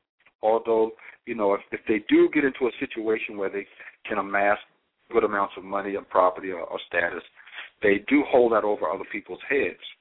But the masochistic personality structure is constantly looking for you to feel sorry for them and to constantly looking for you to stop what you're doing and pay attention to what's happening to their to what's happening with them, to their hurt, to their pain. It's like the woman who says, no matter how you know bad the man's got it, she always wants her pain is always bigger. She's always saying, my pain is bigger, my hurt is bigger, my my trauma in my past in my in my past is bigger. Now the man could have been to jail for something he didn't do could have been, you know, divorced. They took all his money. He was a good husband. They took his kid away. You know, they took, repossessed his house and he was making the payments. And he could have got all of these bad breaks, could have been abused as a child, beat up, robbed, gone through all kinds of trauma. And none of this happened to the woman. But she feels like, you know, because a boyfriend didn't show up for a date one night in 1968, that, you know, her pain is bigger than his. I'm still hurting from that. I never got over that. And why don't you, you know, put me uh forward uh, you know, and you get men who are like that with the masochistic personality structure, and they're always like, you know, well, the white man did this to me, or if he's white, he's saying, you know, my boss did this to me, or if he's Chinese, he's saying, you know, my parents they they came over here, you know, past generation, and they don't understand what I'm going through here as an American, you know. So it, it, everybody's got this excuse, like, okay, um, you know, somebody else did it. It's not my fault. And you see the masochistic man there, you know, if if he's white, he's basically he's looking for somebody else to blame. He's a Klansman, and he's saying, "Well, it's black people took my jobs, damn it. That's why come I can't get a job." Or Hispanics took my jobs, and that's how come I can't get a job. And so he's blaming it on Hispanic people. He's like, okay, I'm the victim in this scenario. Even though this guy, you know, this guy may have come from Honduras and gone through hell to get into this country. Maybe he's here legally, and he had to fight like heck to get the job. But the white guy's looking at him like, well, I don't have the job I want now. It's your fault. I'm the victim in, in this relationship, and and it doesn't make any sense to anybody from the outside. But to that to that white guy, it makes perfect sense. it makes just it makes all the sense in the world. And so the masochistic personality structure is the victim scenario. And in women it's got a particularly negative way that it manifests. Now in men, it's it's also underpinning a lot of infidelity issues. Uh, but not not it's not the personality structure that causes the most infidelity issues. In women it has a particular structure that's very specific and, and, and in women, it causes them to seek out safety valve relationships. What do I mean by that? They get into situations where they reject the opposite sex in general in terms of really being close to them. But what happens is they have sexual needs, and these sexual needs build up pressure in this personality structure. And what they do is then they have a safety valve scenario. So they, they they may be married to the husband. They're not really giving him much. They're giving him a hard time mostly, and they're making him work really hard to get whatever little favors he gets. But they've got, you know, uh, Grover over here uh, across town, and once a month they just make that booty call and they show up there and they're doing all kinds of nasty stuff with Grover. Grover's like wearing that thing out, and they're a different person with Grover but they know that Grover can't really have them So at the next day, after Grover's had such a good time, he's like, "Well, why don't you come by next weekend?" It's like, "No, no, can't do that because Grover's a safety valve man." Yeah. And so then yeah. you go. Yeah, hold on. Guess did you say Rover or Grover? Grover. I'm just making up a name. No, okay, but look, I have gave I have given that that name an identity. Are you ready for this? Yeah. Now, and I got and I got this from a fem- a, a, a play sister of mine, and I've been using it with my clients for like the last three or four years, and it's so uh, appropriate. And you just called it out. I wouldn't even have brought. I'm just sitting there listening, and then you started describing, but you called him Grover. But guess what the ladies call him in the street? What? A mattress monkey. Yo, you gonna make me lose my focus, man. no, you described him. Don't lose your focus. You described him. Uh, You, uh, you just you just described him to the T. He he he's good for doing tricks for bananas on the mattress, and that's all. He got good muscles and all that, but you're not interested in taking him nowhere. He's a mattress monkey, or or maybe even a mattress gorilla. Dang. Yeah, that, that, and- that's, that's true. I tell you, and a lot of the uh, uh, the masochistic personalities, what they do, they also will get into uh, relationships that are long distance. In other words, if that man lived in the same, if if, if she was in, um, let's say, um, Philadelphia, she's not going to do certain things with a guy in Philadelphia. See, it doesn't qualify. Now, but if he is in uh, Roanoke, Virginia, he can be her safety valve man because he can't get to her easy. Now, her favorite scenario is a married man, and so you'll say you'll see the the masochistic woman, and she'll say, "Well, okay, um, you know, I met this guy, and you know, he's just so great, and this, that, and the other." And she really, really, really, you know, gives him a lot of energy. But the thing is, she may pretend like she she doesn't know he's married, but she always knew, and that's why she hooked up with him. And then she's Oh. always complaining to her girlfriends that you know he didn't tell me, and and I'm just so in love with him, but it's, he, he keeps going back to his wife and this and the other. But the reality is, if the guy left his wife, she would leave him because it's a safety valve relationship. In other words, they are never willing to allow her emotions to really come out because they're afraid of being subservient. They're never going to really give you what you want because it's always like I'm trying to get in a position, supply and demand, scarcity.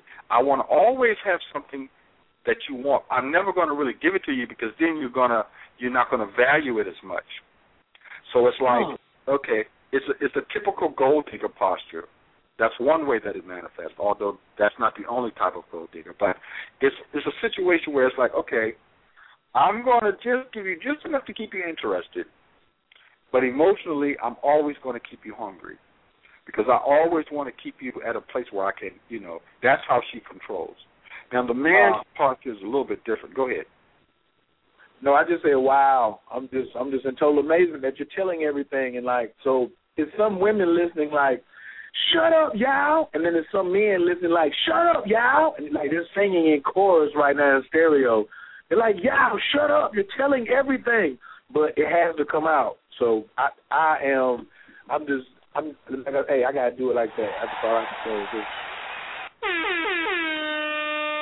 Just, but, but please continue and keep pulling their skirts up and keep shining the bright light and pulling the covers back because that's what we're doing tonight. Please continue. But all of these personality structures stop your energy flow. Because if we show you the the auric uh, uh, configurations of the structures of these auras, you'll see all of these choking and pressing and oppressive and, and blocking uh, scenarios to the core, to the tower. So it looks like you know this this counterfeit personality is a dynamic thing that is doing that is allowing you to have some kind of a uh, uh, benefit or some kind of a what's the word I'm looking for leverage over other people, but it's messing you up long term.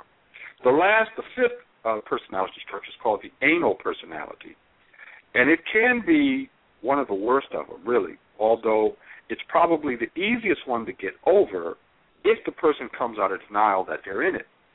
Um, but that's that's easier said than done. The anal personality, basically, it's difficult to describe it. Let's just say that it it looks at stuff on the surface, and it won't look any farther beneath that. It does not want to look any further, any deeper into the root stuff, because it's not trying to find any excuse for it to change. Let me say oh. this hmm. again. The anal personality structure is interested in surface stuff, material stuff. So the anal personality structure is is a man who will shop at Macy's because it looks good, and he will not shop at the neighborhood store that's selling the exact same product because it's beneath him to go into a place that on the surface doesn't have that facade. So um, the the the anal would tend to vote Republican versus Democrat if he could, you know, if he can figure that these people are going to help him materially. In other words, he doesn't necessarily care about how the if this this particular politician is good for the state, good for the office, or is going to do a good job. But if that person on the surface seems like it will further their individual material objectives, they're down. This is the type of person they they're interested in the opposite sex mainly for how they look. While the masochistic man is looking for a woman based on her status. She needs to be in the church if he's in the church. She needs to be educated if he's educated. She, you know, she needs to be well off if he's well off. Not the anal. The anal is basically looking for how do you look. You need to be star material. You know, he wants to go out with a model, or she wants to go out with an athlete because they're looking at the surface. That's it. They're not trying to get beneath that because if they they know if they get beneath that, what they see is not going to please them. So the anal person is like saying, I want food that tastes good. I don't care about nutrition.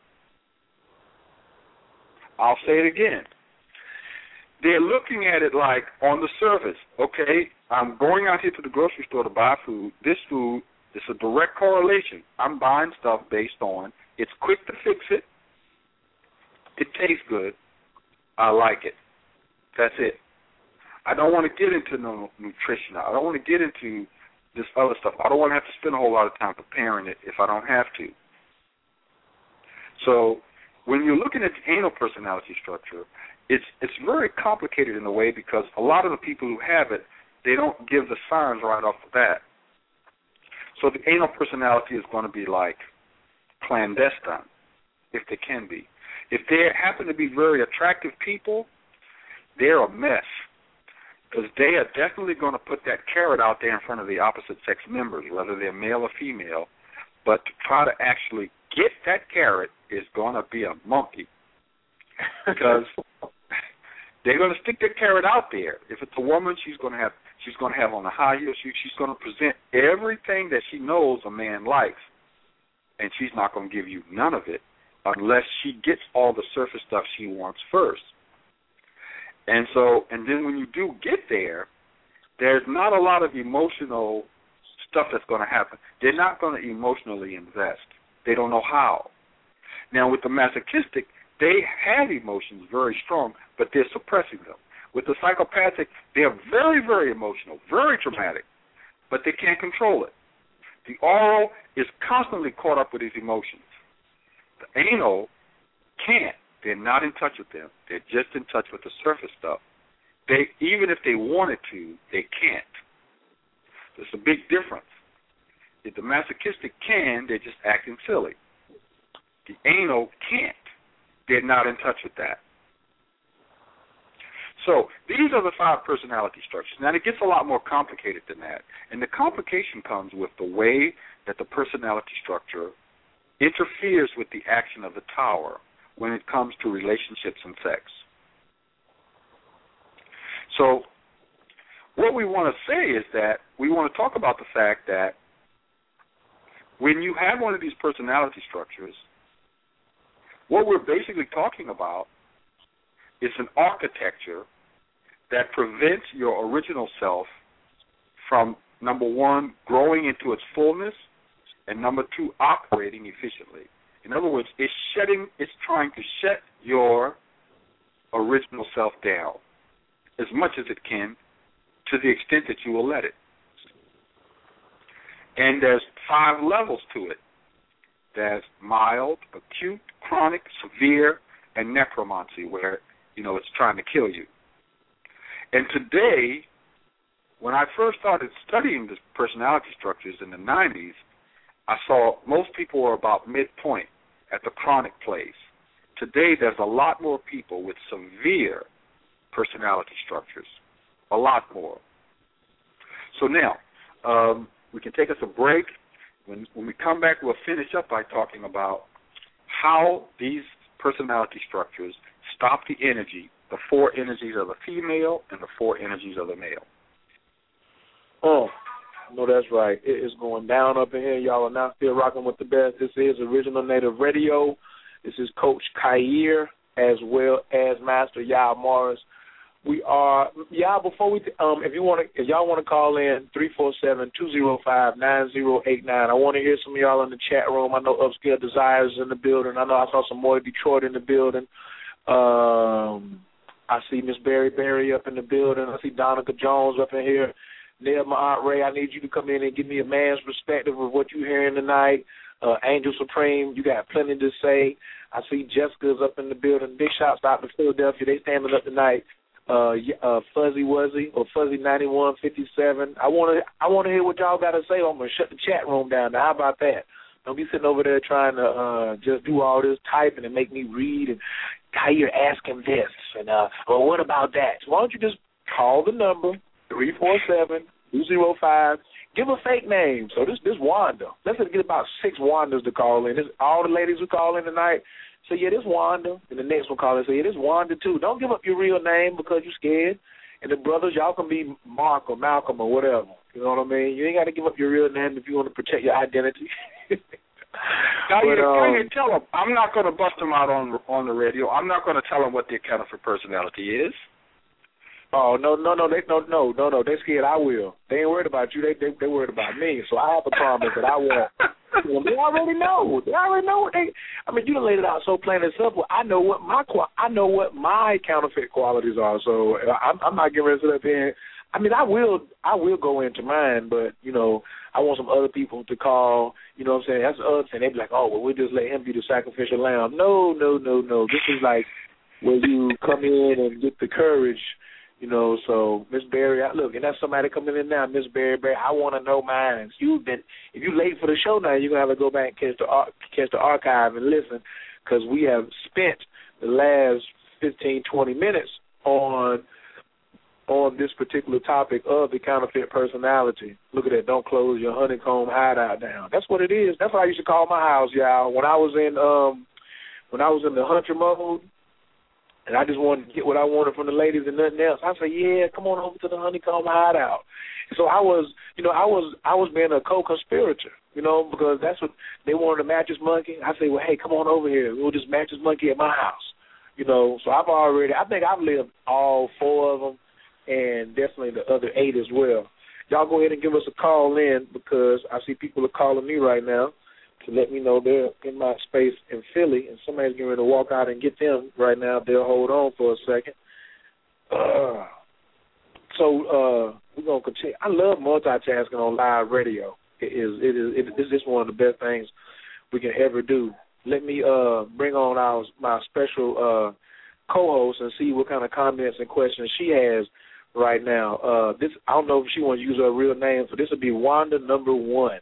Uh, caller from the 708-250. Your microphone is open. Thank you for joining us. And uh, you want to tell us where you're calling from and comments or questions or feedback that you have tonight, Mrs. Special Co-host? uh, hi, good evening. It has been uh, a fantastic show, and I hate that I missed the the first 20 minutes because I've learned so much already since I've been on. Um, I'm actually calling from Chicago, Illinois, and uh, and I caught last week's show as well first question, um, and then I'll let other people ask questions too.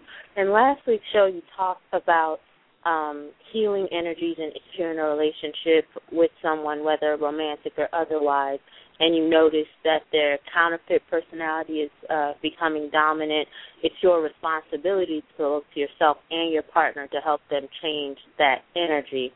Um, and then today, I really like the section on the counterfeit personality disorders. So, my question is this Should there be a traumatic event that a partnership experiences that would cause energies to change if it's not dealt with immediately and appropriately.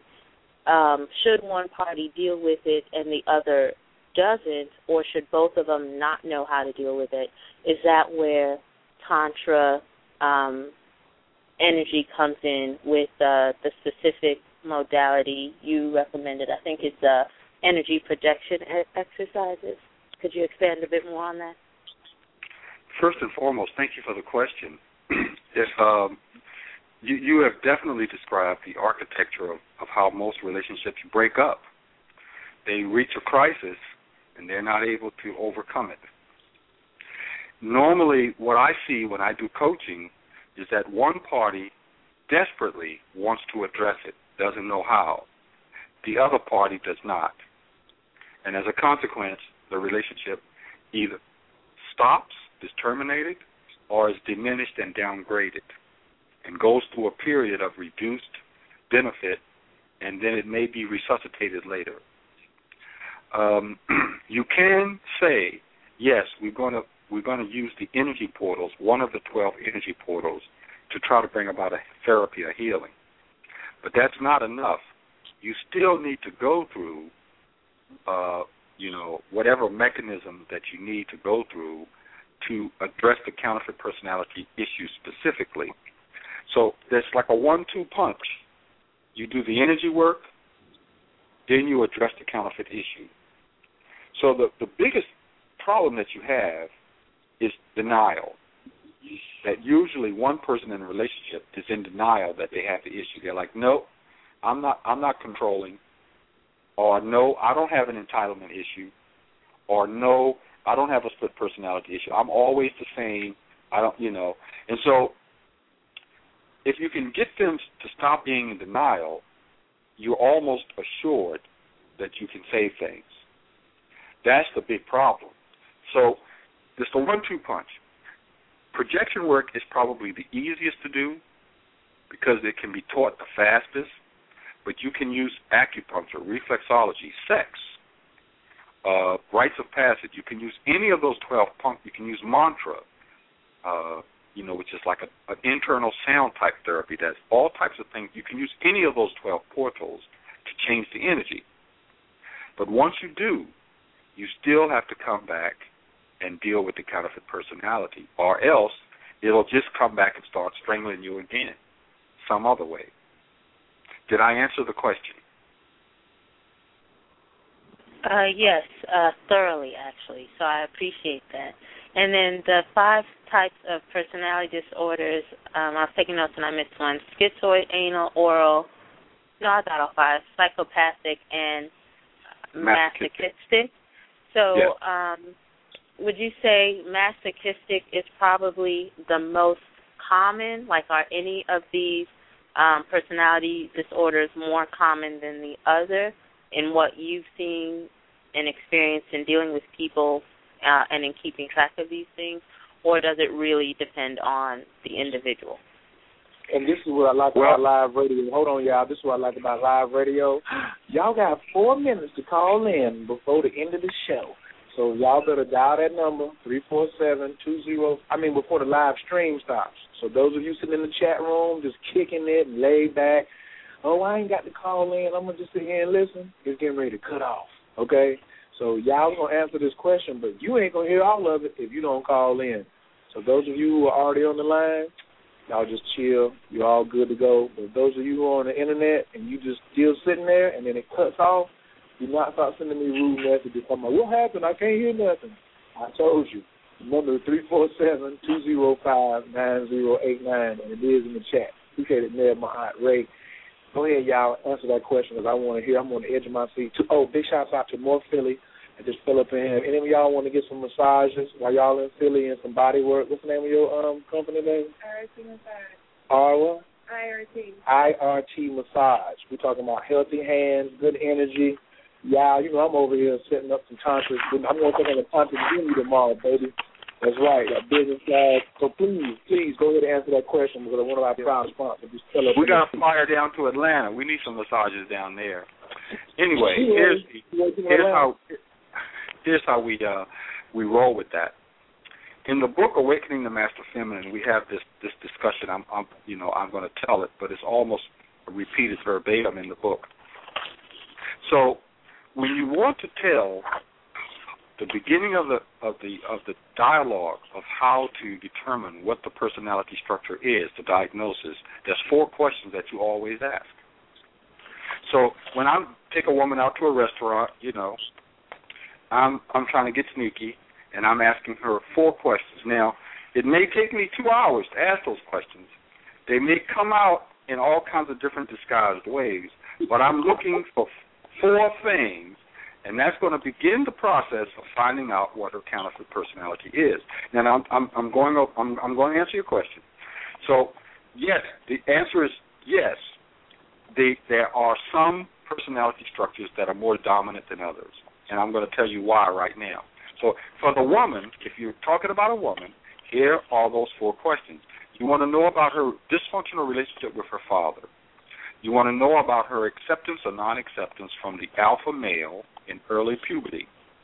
You want to know about any abuse, rape, or molestation. And you want to know something about her negative womb imprint. In other words, what was it like the first two or three times she made love, even if it was incest, abuse, whatever, whatever. So those are the four questions you want to ask a woman. Here's for the man: dysfunctional relationship with mom, or good one. No acceptance from desirable females in early puberty. In other words, what was his relationship to the diva female when he was 13, 14, whatever? Lack of sovereignty. We're talking about money, licenses, respect, authority, uh, how he perceived himself having sovereignty when he was a teenager. And we want to talk about the trauma of his peer group. So it can be religious trauma, family trauma, crime, whatever, whatever. So you want to ask the man these four questions, and that's going to tell you that's the beginning of the conversation to begin to catalog what his personality structure is. And because of the dynamic of fathers being absent, uh, the most common form of personality structure in women today is masochistic. And after that is oral. Now, because of the, the way that society is, that that men have a lack of sovereignty. They they have uh, they're not really uh, they don't get a lot of validation from desirable females, even if they you know are, are handsome and whatever. And because of the fact that a lot of the mothers are the only parents, it's that's not the case with men. We have more men who are psychopathic split personalities, and anal. And it's not as much of a split. It, it's not as much of a, you know, you have some of all five with the men, and I think probably psychopathic is the worst, really, or the most common. And because the the psychopathic boy feels he has to be controlling because his mom wouldn't let him have authority.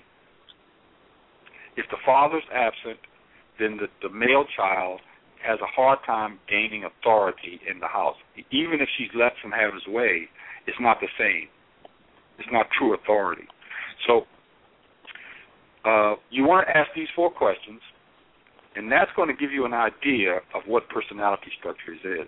So when he answers those questions, you're saying, you say, yeah, well, how are these four questions going to tell me if he's anal versus masochistic? When he tells you the specifics, of why these things happen and and what in other words when he gets the specifics of what how, why the teenage girls rejected him when he gets to the specifics of what happened to him when did his father leave when did his mother start to change you begin to see it's either it's abandonment entitlement. It's uh controlling it's this or it's that. You begin to see the dynamics of how his personality structure started to form Now, the full discussion of that is in the book of Mamre, and the partial discussion of that is in the book Awakening the Master Feminine. So it's kind of complicated, but I can tell you that if you if you read the books and you practice just for a couple of weeks, you can sit down at lunch with a stranger. You know, the first time you met a man, and in 20 minutes, you can absolutely determine with with with a very low level of error which personality type he is. You start out with those four questions, and then that's going to lead you into the other questions that we talk about in the book. Because in each type, there are certain things that are clear cut signals. You know, like the anal type does not like kids, for the most part, not little teeny kids, does not like hospitals, does not like dealing with sick people, things like that, does not give to charity. Um, we could there's, there's all kinds of little hints with those four questions. And the answers to those four questions are going to tell you so much about that person. And then you follow up with the key code question, and it's going to going to narrow it down more and more until after 20 minutes, you'll be like, I know exactly which type he is or she is. Okay. Now you can take it a step further than that you can just look out in society and see that there are way more masochistic females than there are the other four types because you can see what they're doing, you can see their behavior. The victim mentality is off the charts with, with women, black and white. They have a victim mentality. And to some extent, they were victimized in the past. To some extent, they don't have all the rights that they deserve to have, all of the wealth, all of the privileges and whatever. But the reality is, nobody in this society does. So you're, you're looking at a situation where 98, I say 95% of the people in society are victims. Of course, they made themselves victims. They allow themselves to be victims. But the elite, maybe 5% of the society are running things. They got even worse problems believe it or not. But the fact that, that, that so many people believe that they're victims does not, in fact, relatively to other people, make them a victim. If you compare them to the people in the Congo, they're not victims at all. So when you look at men, so many men today, especially black men, feel that they have to be controlling. Why? Because they have so little control. And this control this this this is made much more evident. Why? Because the females are always reminding them that they have no control. And so it always appears that if i get control i'll be able to have a satisfactory relationship with the female with the society with the community. But it's an illusion. You can get more and more and more control but your status never changes so many men have gotten good jobs, gotten promotions, gotten this and gotten that, and assume that everybody's attitude toward them was going to change. I remember the first time I got a Mercedes. For the first three or four weeks, women were just women that would not talk to me, would not say hi in the morning. When I was walking to my office, they crossed the street. We, you know, we was in the pedestrian mall and came over to me, all kinds of cutie pies. Hi, how you doing? But the reality is that they still, once you got to talk to them, once you got into an encounter with them, they still did not hold you in any different regard. It's just you had become a target for them to try to get something from. You weren't. They hadn't elevated you. You hadn't achieved any goal. You hadn't made any kind of achievement that meant anything. Your value had not changed. They just saw you as a potential someone that they could get something from. Before, they just completely ignored you because you didn't have nothing they wanted. Once you got the Mercedes, you got something that they wanted, and they wanted to get that, but you still were of no value to them. So the the the, the psychopathic male, when he gets, you know, he keeps moving forward, saying, "I'm going to get more and more control. I'm going to get more and more control. Damn it!" And he gets more and more control, and he finds out he's just treading water. He didn't get anywhere. He didn't achieve anything. And then he starts to act out. He becomes upset and he becomes abusive. Did I answer the question? There's more, but I, I, I think we have to slow down because I mean we can get it. We can really get all into this. How we, you know, we can go to each type and say exactly what the process is, starting with the four questions, moving into a thing. But that's it's in the books, and all you have to do is read Awakening the Master. It gives you the, it lays it all out for you. Boom, boom, boom, boom, boom. How you do it, and and if you read Amanmere, it goes. Amanmere has a, like 50 pages just devoted to the counterfeit personality structure with five cases, five case histories for each one, showing you how to uh, analyze it, how to resolve it, how to whatever. Any person who's involved in therapy is you absolutely must know this. And if you have someone who can read auras or who can sense auras, then you can just boom, you can just pass go and collect 200 because you just boom. As soon as the guy walks in, he said, "This is what it is," and then you just keep on trying to confirm it, and after that, you off to the races. What's the therapy? Did I answer the question? Yes, most definitely. And first book is Awakening the Master Feminine. The second book, if you could spell the title, because that's not a word that I'm familiar with. It's A M as in man, A N as in Nancy, M E R E, Amanmere, eight letters. However, the book is out of print right now. I mean, I I printed up a special edition last year, and we sold all those out. Amanmere was done back in the '90s, and when we made the book, we used all the old technology. It wasn't we used we made it with PageMaker, and all of the illustrations were hand done. We did the negatives and stuff.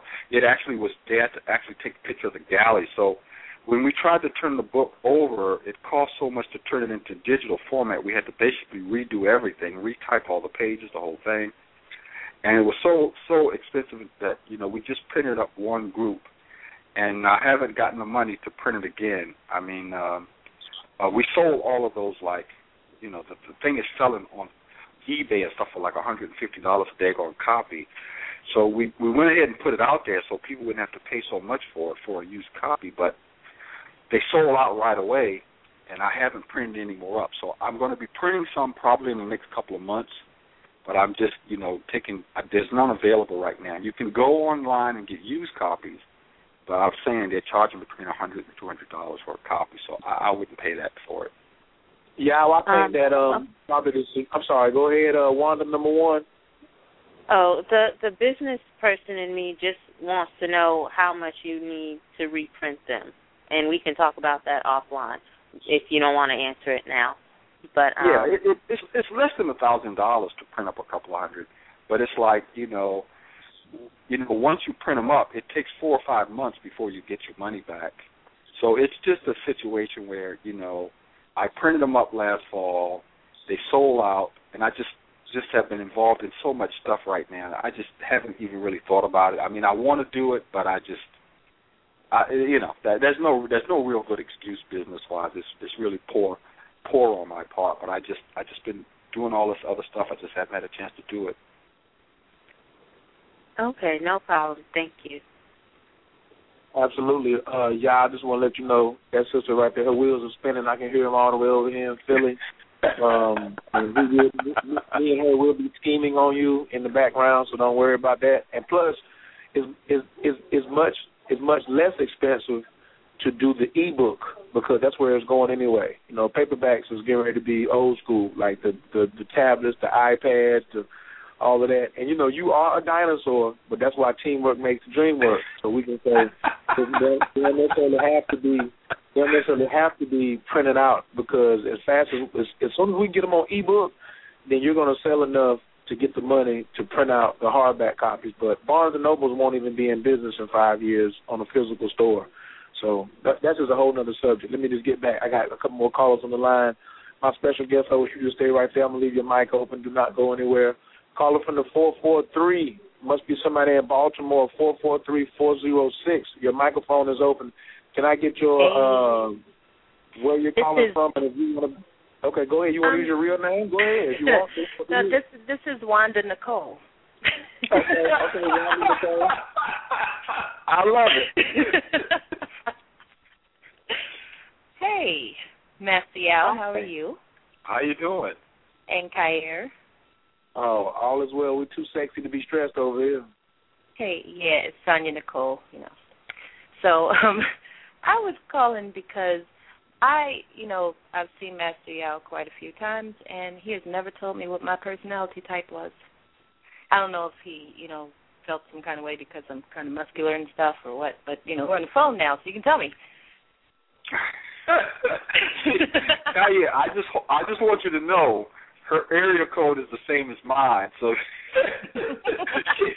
I'm I'm subject to walk downstairs in the morning and she's standing there with her hands on her hips. she, she, she know where I live. So I got to be real careful how I answer this question. It's like, well, you know, Sonia, you have the hmm. best personality structure. it's it's not one of the five. It's a it's a special one. You know what I'm saying? Seriously, you really want me to to put it out there on the air like that? Yes, I do. You know, I don't care. Well, you started out your life with the anal personality structure, but you don't have the anal personality structure anymore. Mm-hmm. Because when you started your life out, you were looking at things on the surface and you were right. looking at things from a materialistic perspective, and then you discovered that that wasn't really working for you. And so you begin to work on yourself and you begin to change that. Does that sound true to you? That sounds true, but that that sounds more like uh my 20s to maybe mid 30s. Exactly. Exactly. Mm-hmm. And then you begin to bring forward another part of your counterfeit personality structure, and that's what you're struggling with now. Mm-hmm. And so, probably that conversation probably should be had off the air because no, I, I want to think... know what it is. I want to know what it is. What's the personality type I got now? yeah, that's the original radio, man. This is original you know, I don't care. What you doing? She knows what you doing. You worried you about know, that? I don't care what nobody think. Okay. well, before I tell you, and I, I'm probably going to end up telling you off the air, although I might tell you now. The only thing is, okay. I I I want to ask you this question. Uh-huh. If you discover what it is, mm-hmm. what would you do about it? Have to work on it. Well, see, here's the problem with me telling you. Mm-hmm. If you if you think about it and you come to the come to the conclusion of what it is yourself, it's better because you're then coming out of denial of it. If I tell you what it is, you engage in a situation where you begin a debate within yourself. Is he correct or not? It is better. I'm just going to tell you this. It's not the anal personality structure anymore. It's one of the other four. It's not the schizoid personality. So I'm going to tell you it's, it's oral, psychopathic, or masochistic. I'll narrow it down for you. But really, it's better for you to figure it out yourself. You already know what it is. The issue is, do you want to face it? You already know what it is without me making it clear to you. So I want you to really spend one hour. If it takes you more than one hour, don't stop. And after one hour, you're going to know what it is, and then you call me tomorrow, and I'll confirm it for you. But the the thing is, what's really important is that we come out of denial about what we're doing to people. So you mm-hmm. have to really come out of denial with how you're dealing with men. And so, if if, if you if you just stop for a minute and think, what is your worst fear? That tells you. The psychopathic woman, her worst fear is losing control of the situation losing control of the man. The masochistic personality, her worst fear is submitting, being submissive, letting someone else have have you know access to all of her. The oral personality, their worst fear is that people will abandon them, that people won't recognize that they're entitled to what they think they're entitled to. So ask yourself, what is your worst fear, and translate it down into one of these one of these three categories, and you will easily see which one you are. Have yeah, I, I know now. I know. I definitely know um, which one it is now. The, the the thing is to to really admit that to yourself. Yeah. To just, I mean, that's the hardest part. Okay. Tell tell me if I'm right or wrong. It's the oral. No, I'm not going to tell you. On, I'm not going to tell you tomorrow. Because I really want you to think about it, and and then what you want to think about is why didn't you recognize it before? Hmm. Now, you here's know. I kind of, Uh, I'm going to tell you, Messi, I, I got, I have, I do have some some issues, like like the oral um issue. I know that, but um, and I recognize it. Now, if there's anything with the other two, I haven't recognized that yet. Take an hour after the show is over and just really think about think about it like this. What do your girlfriends say about you? What do the men say about you? And it's not so much what do you say about you, what do other people see? Because it's hard for us to see it. I'm telling you, when I was writing the People book, people are scared to tell me, man. They, should be, because you, you, you know, you may show up the next day like, what did you answer? I feel these, I feel hands around my throat. I'm sorry, I didn't mean it.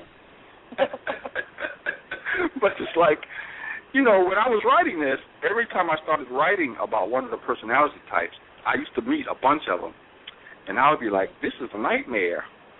And then one day I was like, you know what? This looks a little bit like me. Mm-hmm. And it was some freaky stuff. I was like, wait a minute. There's a common denominator between this one personality type and me. Oh man, that was like that. I'm telling you, that was like, oh, that was not good. That was not pretty. And then I was like, well, maybe I'm wrong. Maybe I'm wrong. Maybe I'm wrong. And you know, after about a year, I just got to a very nasty place where I was like, you know what? Damn it, I'm this personality type. And I was like, son of a gun. It was not pretty. I mean, it really was not pretty at all. It was like the time when I found out my ex-wife could pick out clothes better than me. I just knew I could pick out my clothes, you know. and all my friends kept coming to me, man, you really look nice in that. And I'd be like, wait a minute, I didn't pick this out. Uh-huh. and, and then one day I just looked in the mirror, and I, went and got all of her clothes, and I went and got all of my clothes, and I was like, everybody likes me better than what she picked out. I was hurt. You know, I had, had tailor-made suits and stuff, and I'm like, dang. but she had a better sense of style. Uh-huh. And, you know, it took me like several days before I just went up to her and told her. And she just laughed, and she was so happy that I finally admitted that. She was like, well, I knew this all along, but your stupid butt didn't. I couldn't see it. I couldn't see it because I wanted to believe I could pick out clothes for me better than she could. That that hurt my ego, and so that's what you got to do. That that coming to grips with how other people see you is a monster, and that's what's blocking your energy. That's what keeps you from being able to do a lot of the sexual tantric stuff. Is the counterfeit personality structure. Mhm. Now, I know I didn't answer your question completely, so I'm not going to ask you, but I am going to answer it completely tomorrow. Okay. I hope I answered it somewhat. Okay. I'll be at your house nine o'clock in the morning. Yeah, that's right. Yeah, that's right. Sonia, are you gonna be? Are you gonna yeah, be she might not be joking. It's all good. I just want to know. I just want to know: is she gonna be there? Is she gonna be one of the uh, special guests there in New Jersey this weekend? I can ask that question. I I really I mean I I would love to to do some work on Khayr. I would love to. And Well, you know, I, actually, I was thinking about that. You know, I was thinking about that. But you know, she, this this lady can do projection work pretty well. Khayr, no joke. I'm not making this up. So, uh, uh, yeah, you don't have to. Uh, uh, you don't have to big her up. She already. Uh, she said enough. Let her finish. So she's the guest on the show. Let her finish. I want to hear the complete uh, whole thought she was getting ready to say. uh, no, I, w- I was going to say that I it, it's looking good. You know, I'm I am a mother, so I'm trying to make sure that I make it there. I mean, it, it's it's like uh it's like Christmas for a kid to me. So I really want to be there. So I'm going to really do what I can to get there. I'm almost positive I'm going to be there. It's just one problem I need to address. so that you know you done got Kanye all worked up, and now you're not even telling him for sure. That, that's not right. the brother No, was saying I- he's gonna get some healing energy work, and you're like, I'm almost certain. That was come on now. I, I, I sure, I sure am. I'm, I'm going to, I'm going to make sure that that I'm there. Okay. Is he gonna is he gonna be the same after this energy work? I want to know. I, I want I want Kanye to call me on Monday and say, "Y'all, I'm just not the same anymore." right.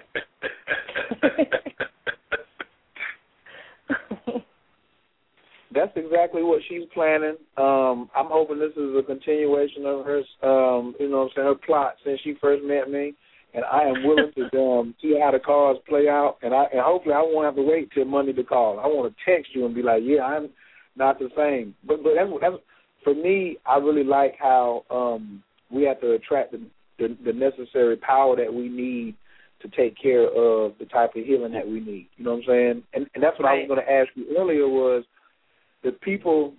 One of the comments that you made earlier, Yao, was because I'm over here taking notes when you were saying about a woman who brings when she got uh, when she got her basics down. I think when you were talking to SJ and you were talking about when she has her basics down, can uh, you know? I don't feel a woman who doesn't have her basics that down can do nothing with Khayr. You know what I'm saying? I would only be with somebody who was, you know what I'm saying, who has a martial arts background or some type of healing background or somebody who's already done some changes and and and, and done something in themselves, you know what I'm saying, before I would be like, well, you know, here, you are, straight wounded, straight just realizing what the these fake counterfeit personalities are, haven't done any work on yourself and want me to lay down on the table. Oh hell no. Mm-hmm. No, no. But somebody for somebody who has done the work themselves and has been practicing, then I'm all for it. You know, and that's just a professionalism in me. You know, I bring a lot to the table, but I want a lot to come to the table for me. So I'm very happy that these sisters are training and um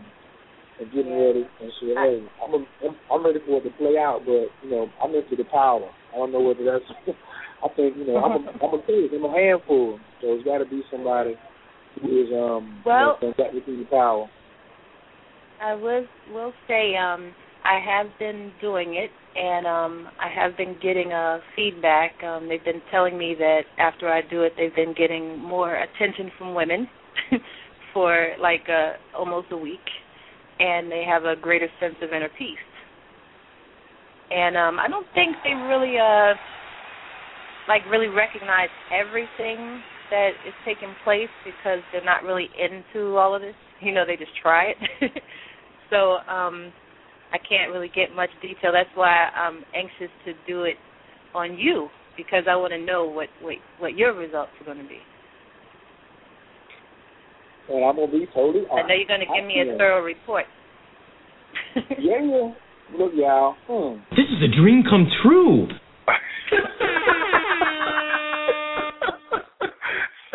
we got. I'm telling you, Khayr, there's going to be five or six women there, and uh that have been through the class on Saturday. I, I'm just telling the brothers they better just watch out. The women be yeah, getting their energy up.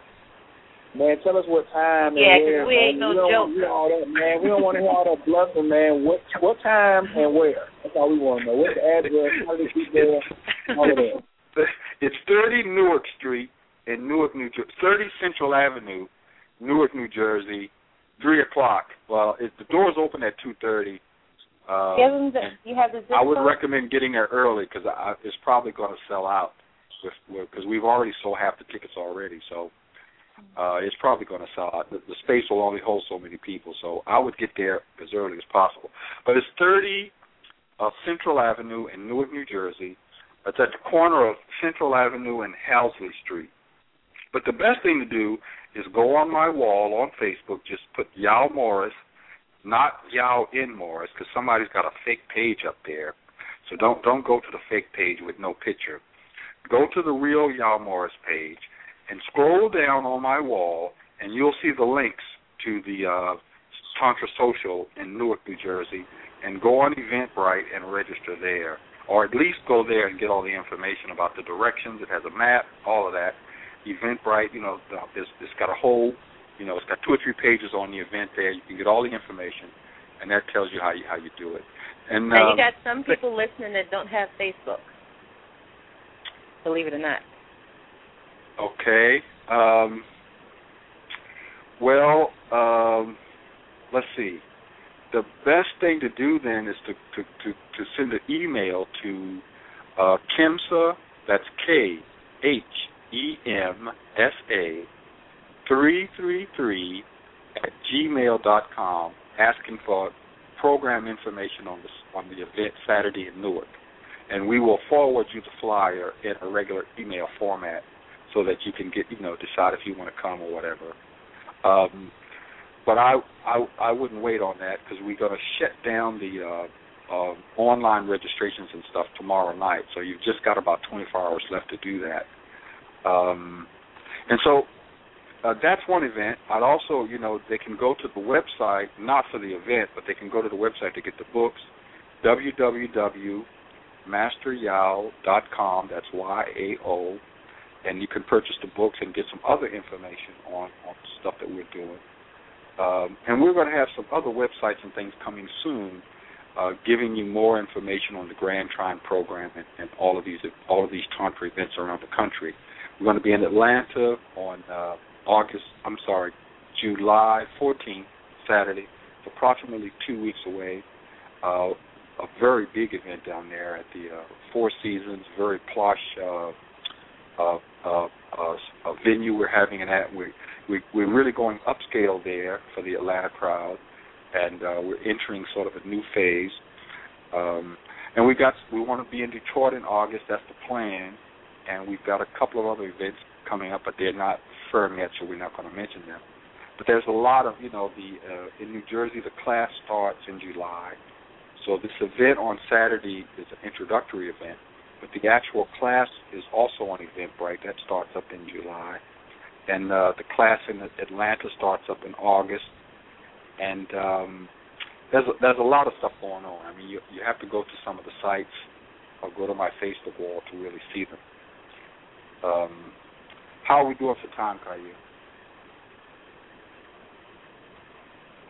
What I'm doing, we're, we're good on time. What I did is uh, I have to watch it back. Teamwork makes the dream work. I am posting the Eventbrite on my page. So if you're friends with Pierre, or I'm posting it on Yao's page, just go to Yao's page and I'll post it there. I'll post it on my page because it's so far down on your Facebook page, Yao, that we could not find it. So you, we're gonna have to get you an assistant. You know what I'm saying? And um, you know, because we can't we can't just keep going off the Facebook marketing. We're gonna we're gonna we're gonna uh, we're gonna get it popping. so I'm dropping it on my uh, Facebook. I'll come over there and put it on your Facebook page and um, a couple of other places. So if you are friends with uh, Coach Khayr or um, Master Yao, or you can go to Coach Khayr's um, page on um, on Facebook. We will have it on there for you, and it'll be at the very top as soon as you come on. So if you're listening to Original Native Radio, you can go to our Facebook page. If you go to Coach Khayr's Facebook page, you'll see it there. If you go to my personal page, you'll see it there. I even go over to Sonia's page and post it over there. So whoever's listening, uh, we'll even go post it on the symptometry page. Uh, if that's okay with my special co-host Wanda Number One, is that okay? Can I post it over there? Yeah, that's good. Yes, it's good that stuff. is. That is, that, yeah, like Yao, I told you that was our surprise guest. You know what I'm saying? She's from that symptometry family. So, you know, we didn't want to bust out all her stuff. I didn't know she was still on the line. How are you? Oh, quite well. How are you? I'm great, sis. Yeah, that's a that's a tower of power right there. Wanda number one and Sonya Nicole. Lord have mercy. Wanda Nicole, man. Oh yes. I'm over here with that. Nev Head is cold is uh Nev Head from Philly is um riding shotgun in the uh studio tonight. Oh Hey Sonya Hey Hey Come see me. Yeah, I I am gonna come see you. Probably tomorrow. Thank you for the info you gave me yesterday. I appreciate it. Oh, you're welcome. Yeah, that's what you get when you do live radio, y'all. You get people saying, "Hey, hey, girl, what's up?"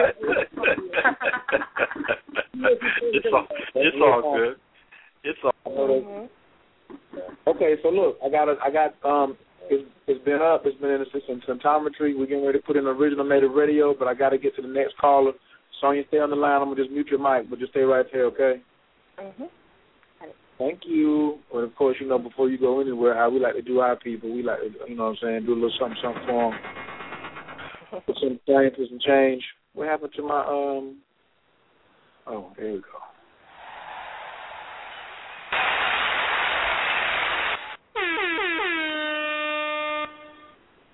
All right, caller from the 229 area code 229444. Your microphone is open. Can I get your name and where you're calling from, please? Yeah, peace, uh, coach, and peace, uh, Master Yao. This is uh, Neb from the chat room. How y'all doing this evening? Neb is in the building. What's happening, Neb? How you feeling tonight? I'm feeling pretty good, man. I'm trying to take it in, figure out how, how dysfunctional I am and who my counterfeit person is. Um, I, I can, I guess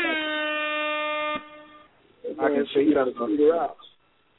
Yeah, I, I think I can see a few things. Um, uh, from the uh, from the counterfeit side, and then I think on the other side, I, I think I probably got a little bit of an anal in me. Well, I can't dispute it if you say so. Not not yet. Um, why do you say that? Let me ask you a question. Let me ask you a question. If Yes, you lined up the last three women that you had relationships with that lasted longer than three months, if you lined them all up in the same room and they were given a truth serum and they had to tell the truth, what of the five types do you think those three women would say you were? Saturday. Can I get the five types again? Cause like I said, I know, I know just from my own standpoint, what I would say is the anal because of the the looking at the exterior versus what's inside. It would be it's the schizoid of a split personality, which is sometimes you're one way and sometimes you're not. It's the oral, which is entitlement and also abandonment. Uh, it's the psychopathic, which is controlling. The masochistic, which is the you know sort of the victim kind of thing, is sort of passive aggressive, and it's the anal, which looks at the surface of things more than anything. So, which of those do you think is the that the women would say you were? Uh, probably, uh, I think the masochistic. Interesting. The masochistic and the anal are very, very different. Okay. Why? Why do you? Why? So, who do you think is right? It's probably a combination of both. I mean, just just looking at it from the, the decisions that I that I think I've made. So, but okay, I let mean, me tell you a little bit more about the anal personality structure. Mhm. Okay. Then, and, and for this structure to to to fit perfectly with you, then what should have happened to you in childhood was that you experienced some level of rejection by your mother. Okay. And here's how this would look. It would look that she favored another sibling over you, or she seems like she she tried to love you, but you came at a, a inconvenient point in her life, and she just wasn't really emotionally stable enough, or she she put you off on the other parent more than than you wanted to. Uh, the other thing is that you will see as a child that you felt that the opposite sex was inferior to you. So when you were 13 or 14, while you might have been very attracted to women, you may have thought that in some ways they were just a little bit inferior to you, either intellectually, religiously, or something like that. The other thing about the anal is um, they are very distant from people. Women say they have a force field up, so that a lot of times they are not in touch with their deeper emotions, and oftentimes women become frustrated because they're trying to find out about you, learn about you, get into you, but you're not really down for that. So, do any of these or all of these things describe you? Yes, sir. All right, Quite a few. masochistic. Masochistic would be very different. Masoch- I can ask you one question, or two questions, and we can determine if there's a possibility. I mean, we can't determine for sure, but we can get close. Right. Uh, do you often have an affair, or put this put emotional distance between you and your main woman, so that you can go out and deal with a second woman? Because you don't want to put all your eggs in one basket. You don't want the first woman to have too much power. No. Second question for the masochistic. Do you often tell the woman that you're going to support her, but in truth you end up undermining her because you think she's going to do something that's not going to be the best for the two of you? No, I, I think I made a mistake. I think I meant to say uh, the sadistic. Okay, psychopathic. Right, right. I'm sorry. Okay, so the the thing is, you read them all, get the book, read them, and right. um, and see which one. What city are you in? I'm in uh, Georgia, Valdosta. Okay, so we're going to be down there in a couple of weeks, down in Atlanta. Uh, right. Here's here's what I would recommend: get four men, and all of you men form a club, uh-huh. form a counterfeit personality club. It's it's easy to do it. And I know guys that have done this, and it's a riot. It's a lot of fun. And here's what you do you learn these techniques, you correspond with me, and I'll send you everything that I talked about tonight, you know, and even more so.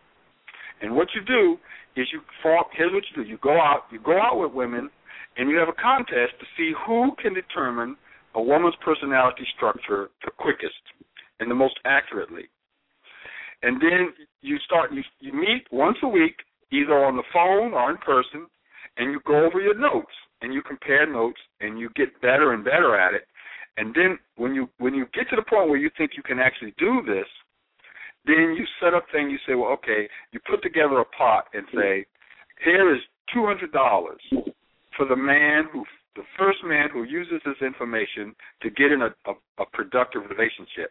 So you got a race going on. And right. whoever gets the, a good woman as a result of this knowledge first gets the two hundred dollars. So you make it fun. You make you know it's easy to do. It's easy to learn this stuff if you get three or four guys together. It's you know, and you and you're comparing notes, going back and forth over it.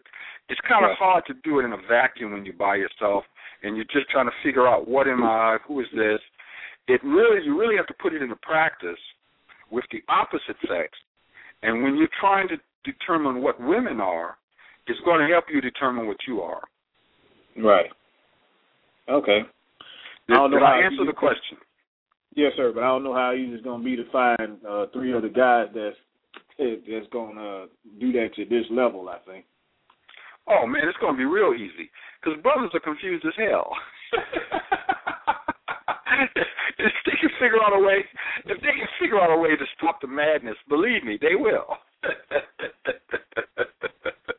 Because it's hard as heck to figure out what these women are doing. I'm telling you, when you the first time you do this, the first time you do this, I'm telling you, when brothers put this system into motion and they take a woman out to dinner, it just puts you in a whole nother ball game, a whole nother level of knowledge. You'll be sitting there saying to yourself, "Dag, I never knew this before. Dag, that you know this is really giving me some insight into what's going on. And you will be like wow why didn't i know this before? I'm telling you. The first time brothers do it they'll be all you guys will be smoking cigars and laughing because you'll be like this is easy. Okay. Oh and for the record i, I will be in atlanta. That's not my fault.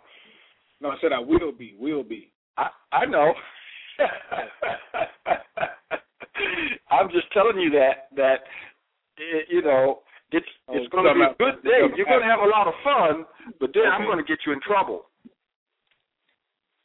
You understand what I'm saying? You're going to have fun on that Saturday, but after you learn all of this stuff, my job is to get you in trouble. you, you still don't get it.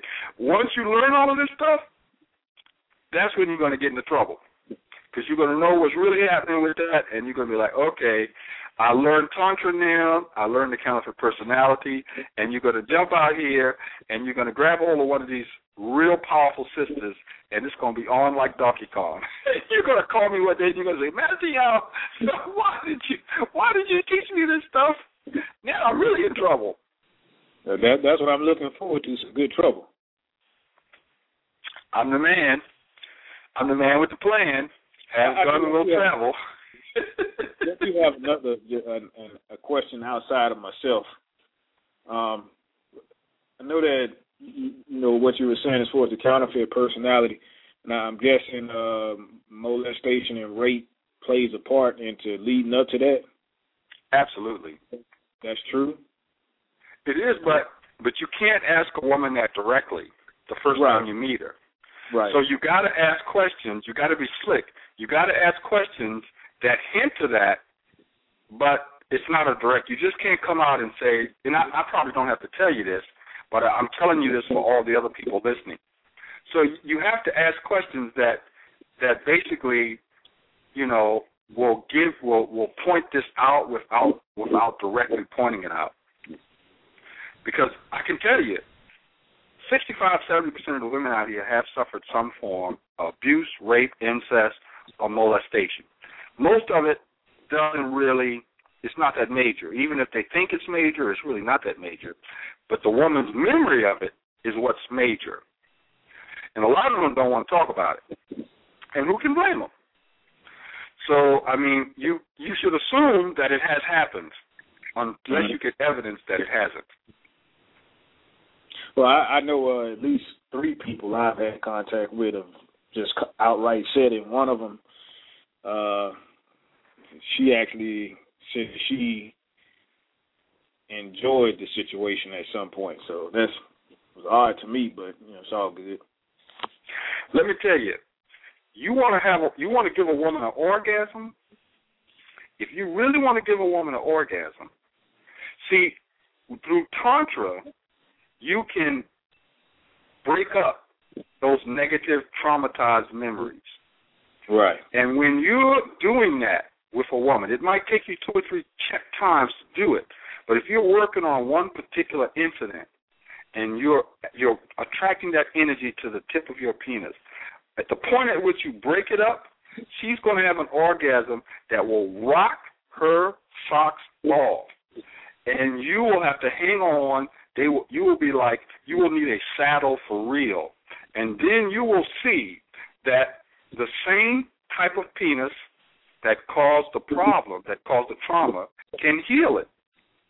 It's it's an experience unlike anything you've ever had in your life.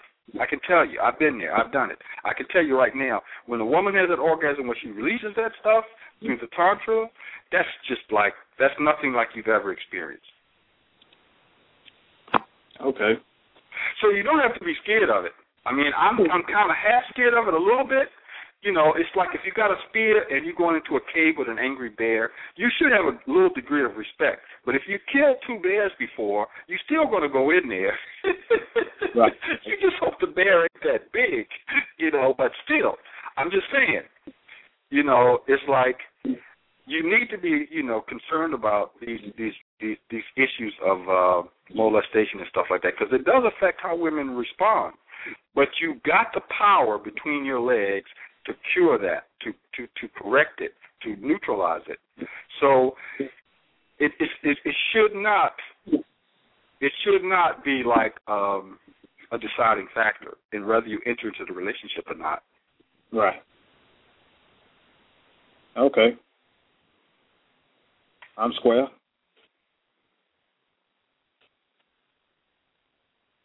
I'm waiting for some more questions and comments. Thank you, thank Oh. you, thank you. Oh, I'm Yeah. sorry. Go ahead. Um, that right there was delicious, man. Y'all giving me all kinds of stuff to go snatch after the show.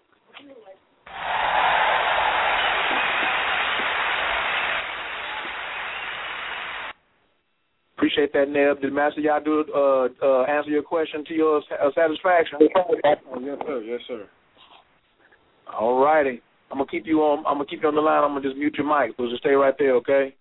All right. All right. Peace. Uh, yeah, we got another caller in the in the queue. Caller from the three zero five nine two four. Your microphone is open. Can I get your name and where you're calling from, or do you want to be Wanda number two? I'll be Wanda number three, I believe. Okay, then Wanda number three. How you doing tonight? Thank you for calling in. I'm doing great. I'm doing great tonight. Um, I wanted to get the Yale to go over um, the biggest fears again. I was kind of late getting into the um, conversation tonight. Uh, so are you asking me, Wanda? First of all, good evening, Wanda. Hello, how are you? I'm doing okay. I, I'm worried about one lady coming to my house in the morning and snatching me, but I think I'll I'll be okay, I guess. Let, let me just ask you this: Are you concerned about your fears or the fears of men in your life? Which fears are you talking about? Actually, both. Well, pick one first to start with. Okay, let's start with me first. Okay. Um, when when when men are asking the questions of women, when they're determining the fears and how intense they are, the first thing you want to know is your relationship to your father. In one sentence, was it good or bad? Good.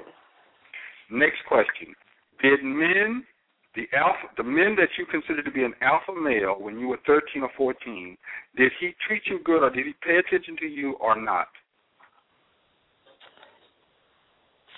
Ooh, that's kind of hard, rough. Cause um, one sentence, quick, quick, got to be quick. Just yeah, yes or no. Yeah, got I got attention, yes. But was it wasn't quite what you wanted? Is that what you're trying to say? Yes. Okay. Third question: Your first sexual experience, really good or okay? Okay. Okay. Fourth question: Your womb imprint the first three men that that you made love to in your life, would you say they were evolved, uh, moderate on a scale of one to ten, ten being perfect, one being knucklehead? Give me a number. One. okay, so you are full of fears, Wanda, unless you've been working on yourself. Are you over thirty? Or, are, are you over thirty or under thirty? I'm over thirty. Okay, so now if you've been working on yourself, you might be okay. But you started life, adult life, with a whole bunch of fears. Every last one of those questions generates fear, your response. Every last one of them. So I agree. that's natural. And so, how when you said you've been working on them, what do you mean?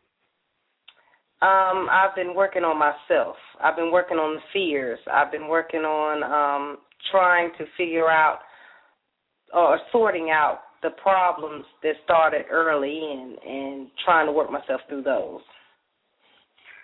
Do you feel like you made some progress? Oh yeah, I've made a lot of progress. So, which fears is the one that's that's kind of bugging you right now? Out of those four questions, all of those questions point to root fears that a female will develop taking into adulthood. So, based on all of the fears associated with those four things, which fear do you think is the dominant one right now? Abandonment. Do you think that is is uh, are both of your parents still alive? Um, no. Uh, is your father alive? My biological, yes. Is your mother alive? Yes. So both of your parents are alive. Yes. So if both of your if both of your parents are alive, your abandonment issue can be solved. Because okay. you simply you simply have to uh, address it with them energetically. So you can't go back in time and replay it, but energetically you can heal the rift between the parent that abandoned you and yourself. Even if even if the parent didn't abandon you physically, if they abandoned you emotionally, it's the same thing. You use the energy work to heal that parent. They're going to change. It doesn't erase what happened to you, but it releases the lock on you, and you're able to then float free. Okay. Okay? So once you uh-huh. start floating free, then you got to go back and look at it psychologically. You got to look at it like, okay, here are some of the things that are, that people with the oral personality, if that is your I'm not sure that's your personality structure, but if it is, here's what's going on with you. First of all, you don't like to end relationships because you don't like to be alone. Number two, at night you start to feel there are things in the dark when you're not with a man for a long period of time. If you've been out of a relationship for two months, if you haven't seen a man for a whole month, and you're living in a house by yourself, you start to hear things in the dark, you start to see things in the dark, and it starts to mess with you because you think you start to think that me not being in a relationship is taking me someplace psychologically that is bad, and that's not the case. You could be moving forward in your relation in your in your development without being in a relationship. But then as soon as you start to repair, you rush back into a relationship and it messes up all over again. Does that describe you? Not quite, because a lot of the times I avoided the relationships. When did at what point in time did you get to the stage where you started avoiding them? Oh gosh, um, probably my early, my late teens. I avoided them. I avoided them by all costs. Okay, but but we're yeah, that's before the personality structure got cemented. After the age of 21, when did you start avoiding the relationships? Oh wow. Um around that time I, I always avoided them. Um I never attempted to one until I was 26. I avoided them up until that time. Then you're not a normal personality structure. Okay. I might be closer to psychotic. so okay, so so we gotta we gotta go back and restate some things because I asked you some questions and you didn't give me the complete answer. You okay. based on what you just told me, mm-hmm. you don't have one fear. You're afraid of the entire relationship altogether. Yeah, pretty much. You, you just didn't even want the. In you're just afraid of intimacy. So now you said you just to work on yourself. Are you yeah. no longer afraid of relationships? Are you are you okay with intimacy now? I'm okay with the intimacy. I'm not afraid of the relationship. Um, but I'm I guess I'm having some trouble um it's like I get to a certain point and then I start running away. Well, let me just say you haven't changed then. You you just told me that you no longer had fears of intimacy and then you contradicted yourself and you're saying you still do. You just redefined it. Okay. So, Makes sense. So let's just let's just let's ask a couple of questions and we'll make some progress. Number one, first question. Okay. Can you name ten men that you trust right quick? Don't answer that question. Just say yes or no if you can or no. Now, if you cannot, the next question is if the man does the man's character, even if they have good character, do they do you disqualify them for stuff that has nothing to do with the man? Yes. Okay then we have determined that you know you still have a major fear of intimacy. That's something going on with you have nothing to do with men altogether. So my question to you is: Was there a major event, a major trauma in your life that that precipitated this? Yes. So you already know what caused this to happen. Yes. Now, so my question to you is: do you really want to change it? Oh, yes, I do. So it's very, very simple. It's very, very simple. Now, it's hard as hell to execute it. Okay. But the method to do it is very, very simple. You have to go back and redo three periods in your life. You have to go back and redo your apprenticeship ritual, the rites of passage you should have did at the age of seven. You have to go back and do second puberty and redo your puberty. You have to go back to the age of 21 and redo your adult rites, which is the honeymoon ritual. You have to go back and redo those three things. That's going to completely cure the issue. In the meantime, to start the process, you simply must realize that when you were there at this event, that it appeared to be so traumatic because you were stuck in your lower nature. You must understand that you identified with yourself as being a physical, flesh human, and that's not who you are. You you got to remember that you, at first and foremost, are spirit. So your spirit is like a rider, and your body is like a horse. So the mistake that we make is we think that we're the horse. we don't understand that we're the rider. The, our body and all of this persona, this personality, is simply a horse. And you can get off the horse. When this happened to you, you were young, you didn't know that you could. And you begin to think that not only was the horse injured, but you were injured. The reality is that you were not injured because you are spirit, and spirit is only energy. So the event that happened to you only affected the shell, the body. It did not contaminate the spirit.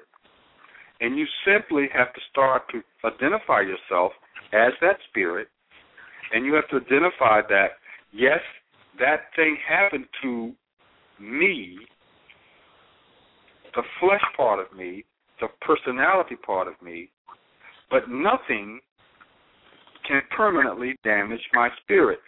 So your spirit has already recovered from that. It recovered from that long time ago. And you just have to deep, dig into yourself and you will that will you will realize that that you already healed from it. So you may your body may still be retaining the memory in your cells through toxins. And your brain, which is physical, which is not your spirit, your brain still retains negative dendrite patterns from the from the reality of what happened to you.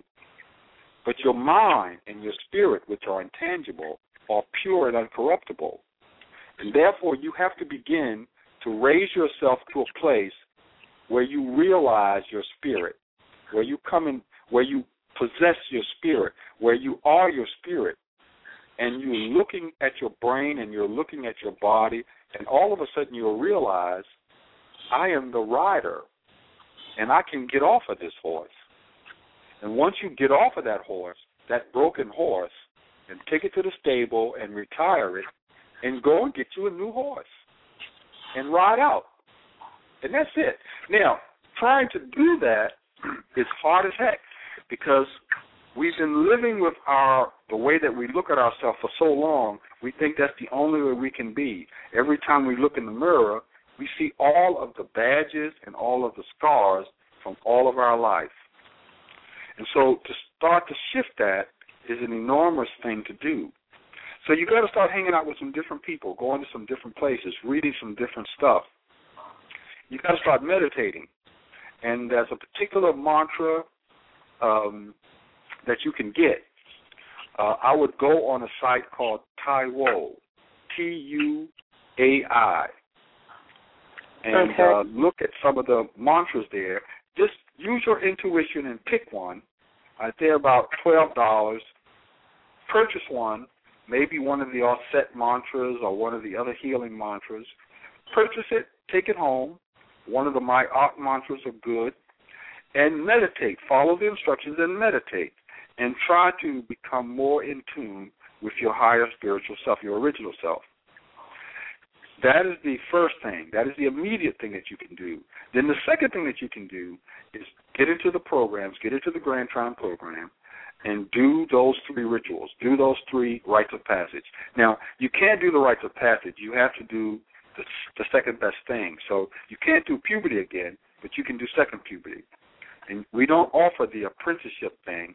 What you have to do is you have to ask the instructor or me at the time to do it for you individually, uh, and they'll let you do some of it.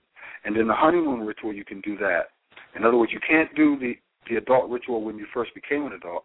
You have to go back and redo it, which is not as good, but it is enough.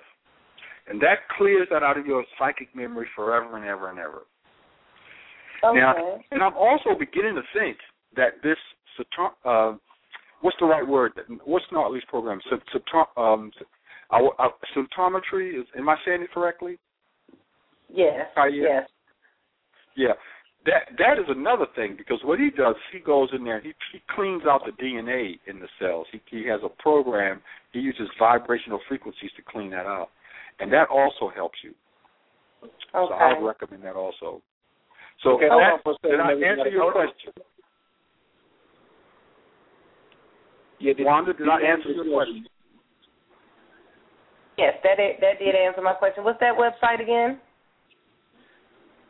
symptometry.info, S-Y-M-P-T-O-M-E-T-R-Y, symptometry.info, as well as symptometrybooks.com. That's going to give you all the shows, uh, all the shows that we've recorded thus far up to date. Definitely go check out show number one and show number two. Um, also check out masteryao.com because we only got about 45 seconds for this. We hope everybody is there. Go to the Eventbrite page on my Facebook page um, because we need to see y'all get there early on Saturday. And Master Yao, you better hurry up and tell everybody bye because the show's getting ready to cut off. Yes, get Awakening the Master Feminine, www.masteryao.com. I appreciate all of you guys. I appreciate all the questions, and I appreciate the Khayr. Love. Good night. Appreciate it. And look, y'all make sure y'all come back next Thursday because we're not done. We're not done. So we're going to see y'all next Thursday. And y'all.